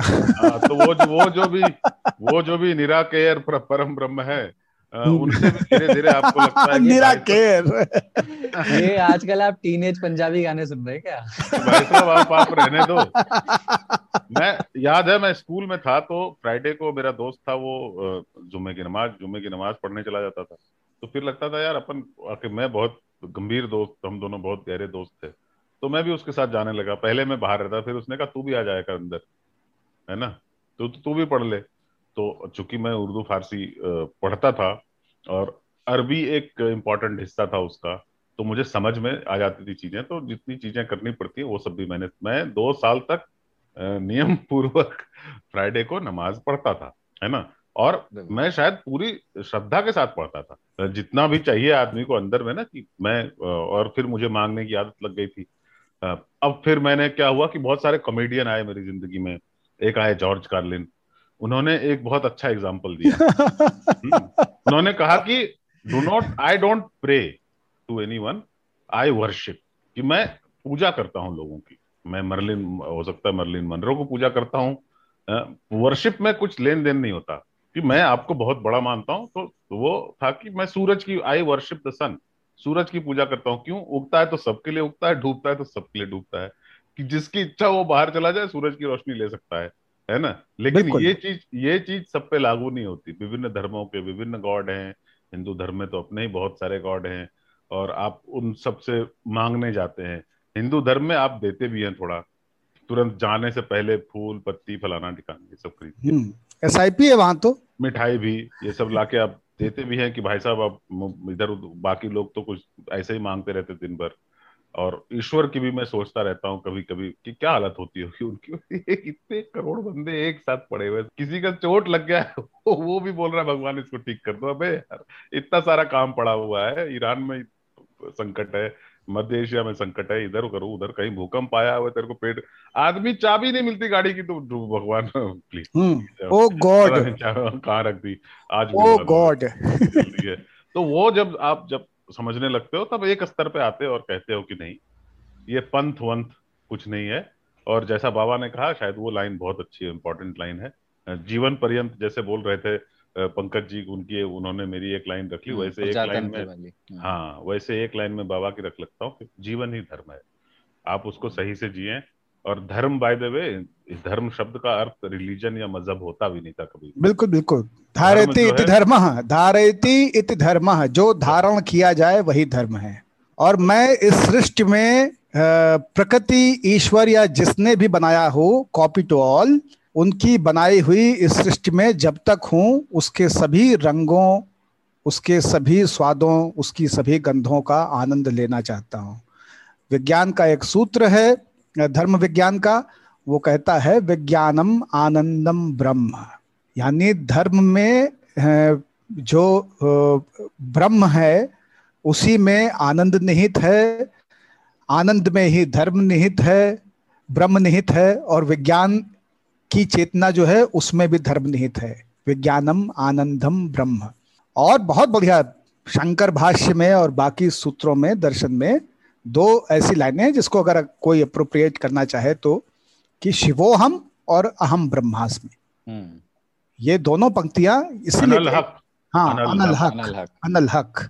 तो मन कुंतो बाबा इतना एक टाइम पे आया कि मैं चूंकि धर्म की आलोचना पढ़ने लगा, फिर पहले तो धर्म में अभिभूत था, फिर धर्म की आलोचना पढ़ने लगा, तो फिर मुझे लगने लगा कि यार ये कितने घटिया लोग हैं, कितने पागल लोग हैं, मुसलमान कैसे होते हैं यार, ये क्या पढ़ते हैं, क्या किस चीज पर यकीन करते हैं, ये हिंदू लोगों ने क्या कचरा कर रखा है, ये क्रिश्चियंस कितने बेवकूफ हैं, ये सब सोचने लगा। फिर मुझे लगा नहीं, ये बिल्कुल अप्रोच जो है ना, मैं बहुत गलत था। और फिर ये एक कहते हैं इल्हाम होना, कि मुझे लगा कि नहीं, ये मुसलमान, आप इस्लाम, कुरान और बाकी चीजों से दूर रहें, मुसलमान से दूर होने की जरूरत नहीं है, बाइबिल और क्रिश्चियनिटी से प्रेम करने की आवश्यकता बिल्कुल ही नहीं है, उसको अच्छा बोले ही नहीं कभी भी, पर क्रिश्चियंस बुरे नहीं है, हिंदू अपनी किताबों से नहीं बना, तो उनकी जो परंपराएं हैं उसमें से बहुत सारी चीजों से आपको आपत्ति हो सकती है, पर उससे आपको हिंदुओं से नफरत करने की आवश्यकता नहीं है। तब आपको लगने लगता है कि देखो, हो सकता है ये इनका विश्वास है, ये इनके हृदय की भावना है, उसका सम्मान करते रहो। जरूरी नहीं है कि आप उनके जैसा सम्मान करो, उसकी भावना का सम्मान करो, उसकी भावनाएं जिससे जुड़ी हुई है उसका सम्मान करने की आवश्यकता नहीं है। अब मैं किसी भी धर्म का सम्मान नहीं करता, मैं किसी भी धर्म का सम्मान नहीं करता मैं, पर जो लोग धार्मिक हैं सभी धर्मों के लोगों मुझे कोई प्रॉब्लम नहीं, मैं लोगों से प्यार कर सकता हूँ, उनकी किताबों से नहीं। तो ये पंकज जी की चिट्ठी के बहाने बड़ी बहुत मतलब पंकज जी ने चिट्ठी नहीं लिखी है, मैं एक चीज कहना चाह रहा था, पंकज जी ने एक तरह से 3 साल का ऑडिट कर दिया है, तो उनकी पार्टी जो है उसको ऑडिट रिपोर्ट के तौर पे देखा जाए और समझा जाए, और उसके हिसाब से हम लोग पंकज जी को 3 साल का ऑडिटर जनरल नियुक्त करते हैं। आगे भी मतलब करते रहिएगा सर, तो आप हमारे अब एजी हैं, एजी ओजी लोजी ठीक है।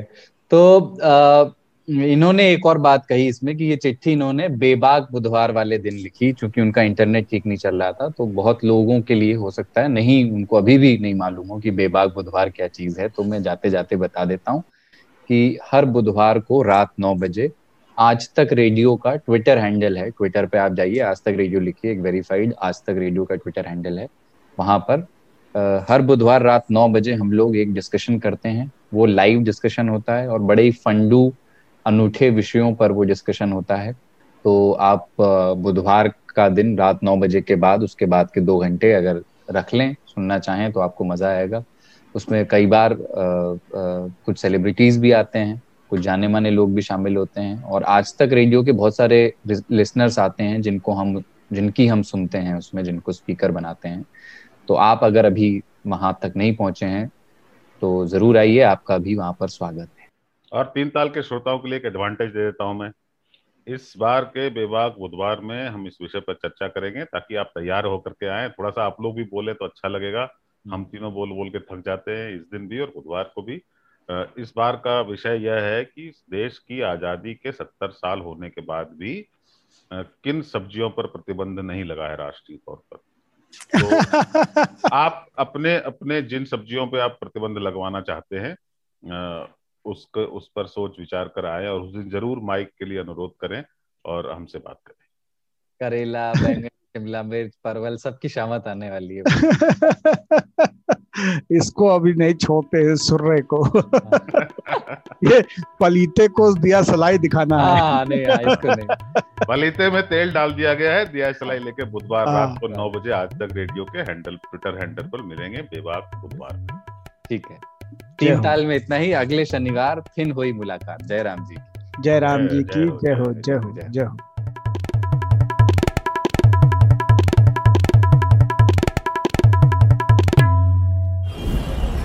सुबह सुबह ऐसा लगता है कि सबकी गाड़ी छूट रही है, लेकिन न्यूज भी तो मिस हो रही है। स्कूल, कॉलेज या ऑफिस की पूरी तैयारी तो हो जाती है, मगर देश दुनिया की अपडेट्स ले पाते हैं क्या? तो आपकी प्रॉब्लम का स्मार्ट सॉल्यूशन ये है कि अपनी सुबह की शुरुआत आप आज तक रेडियो के साथ कीजिए। कल क्या हुआ और आज क्या हो सकता है, सटीक एनालिसिस, पहले बड़ी खबरें और फिर अखबारों के चुनिंदा मोती। ये है सुबह का खबरनामा, आज का दिन, मेरे यानी नितिन ठाकुर के साथ।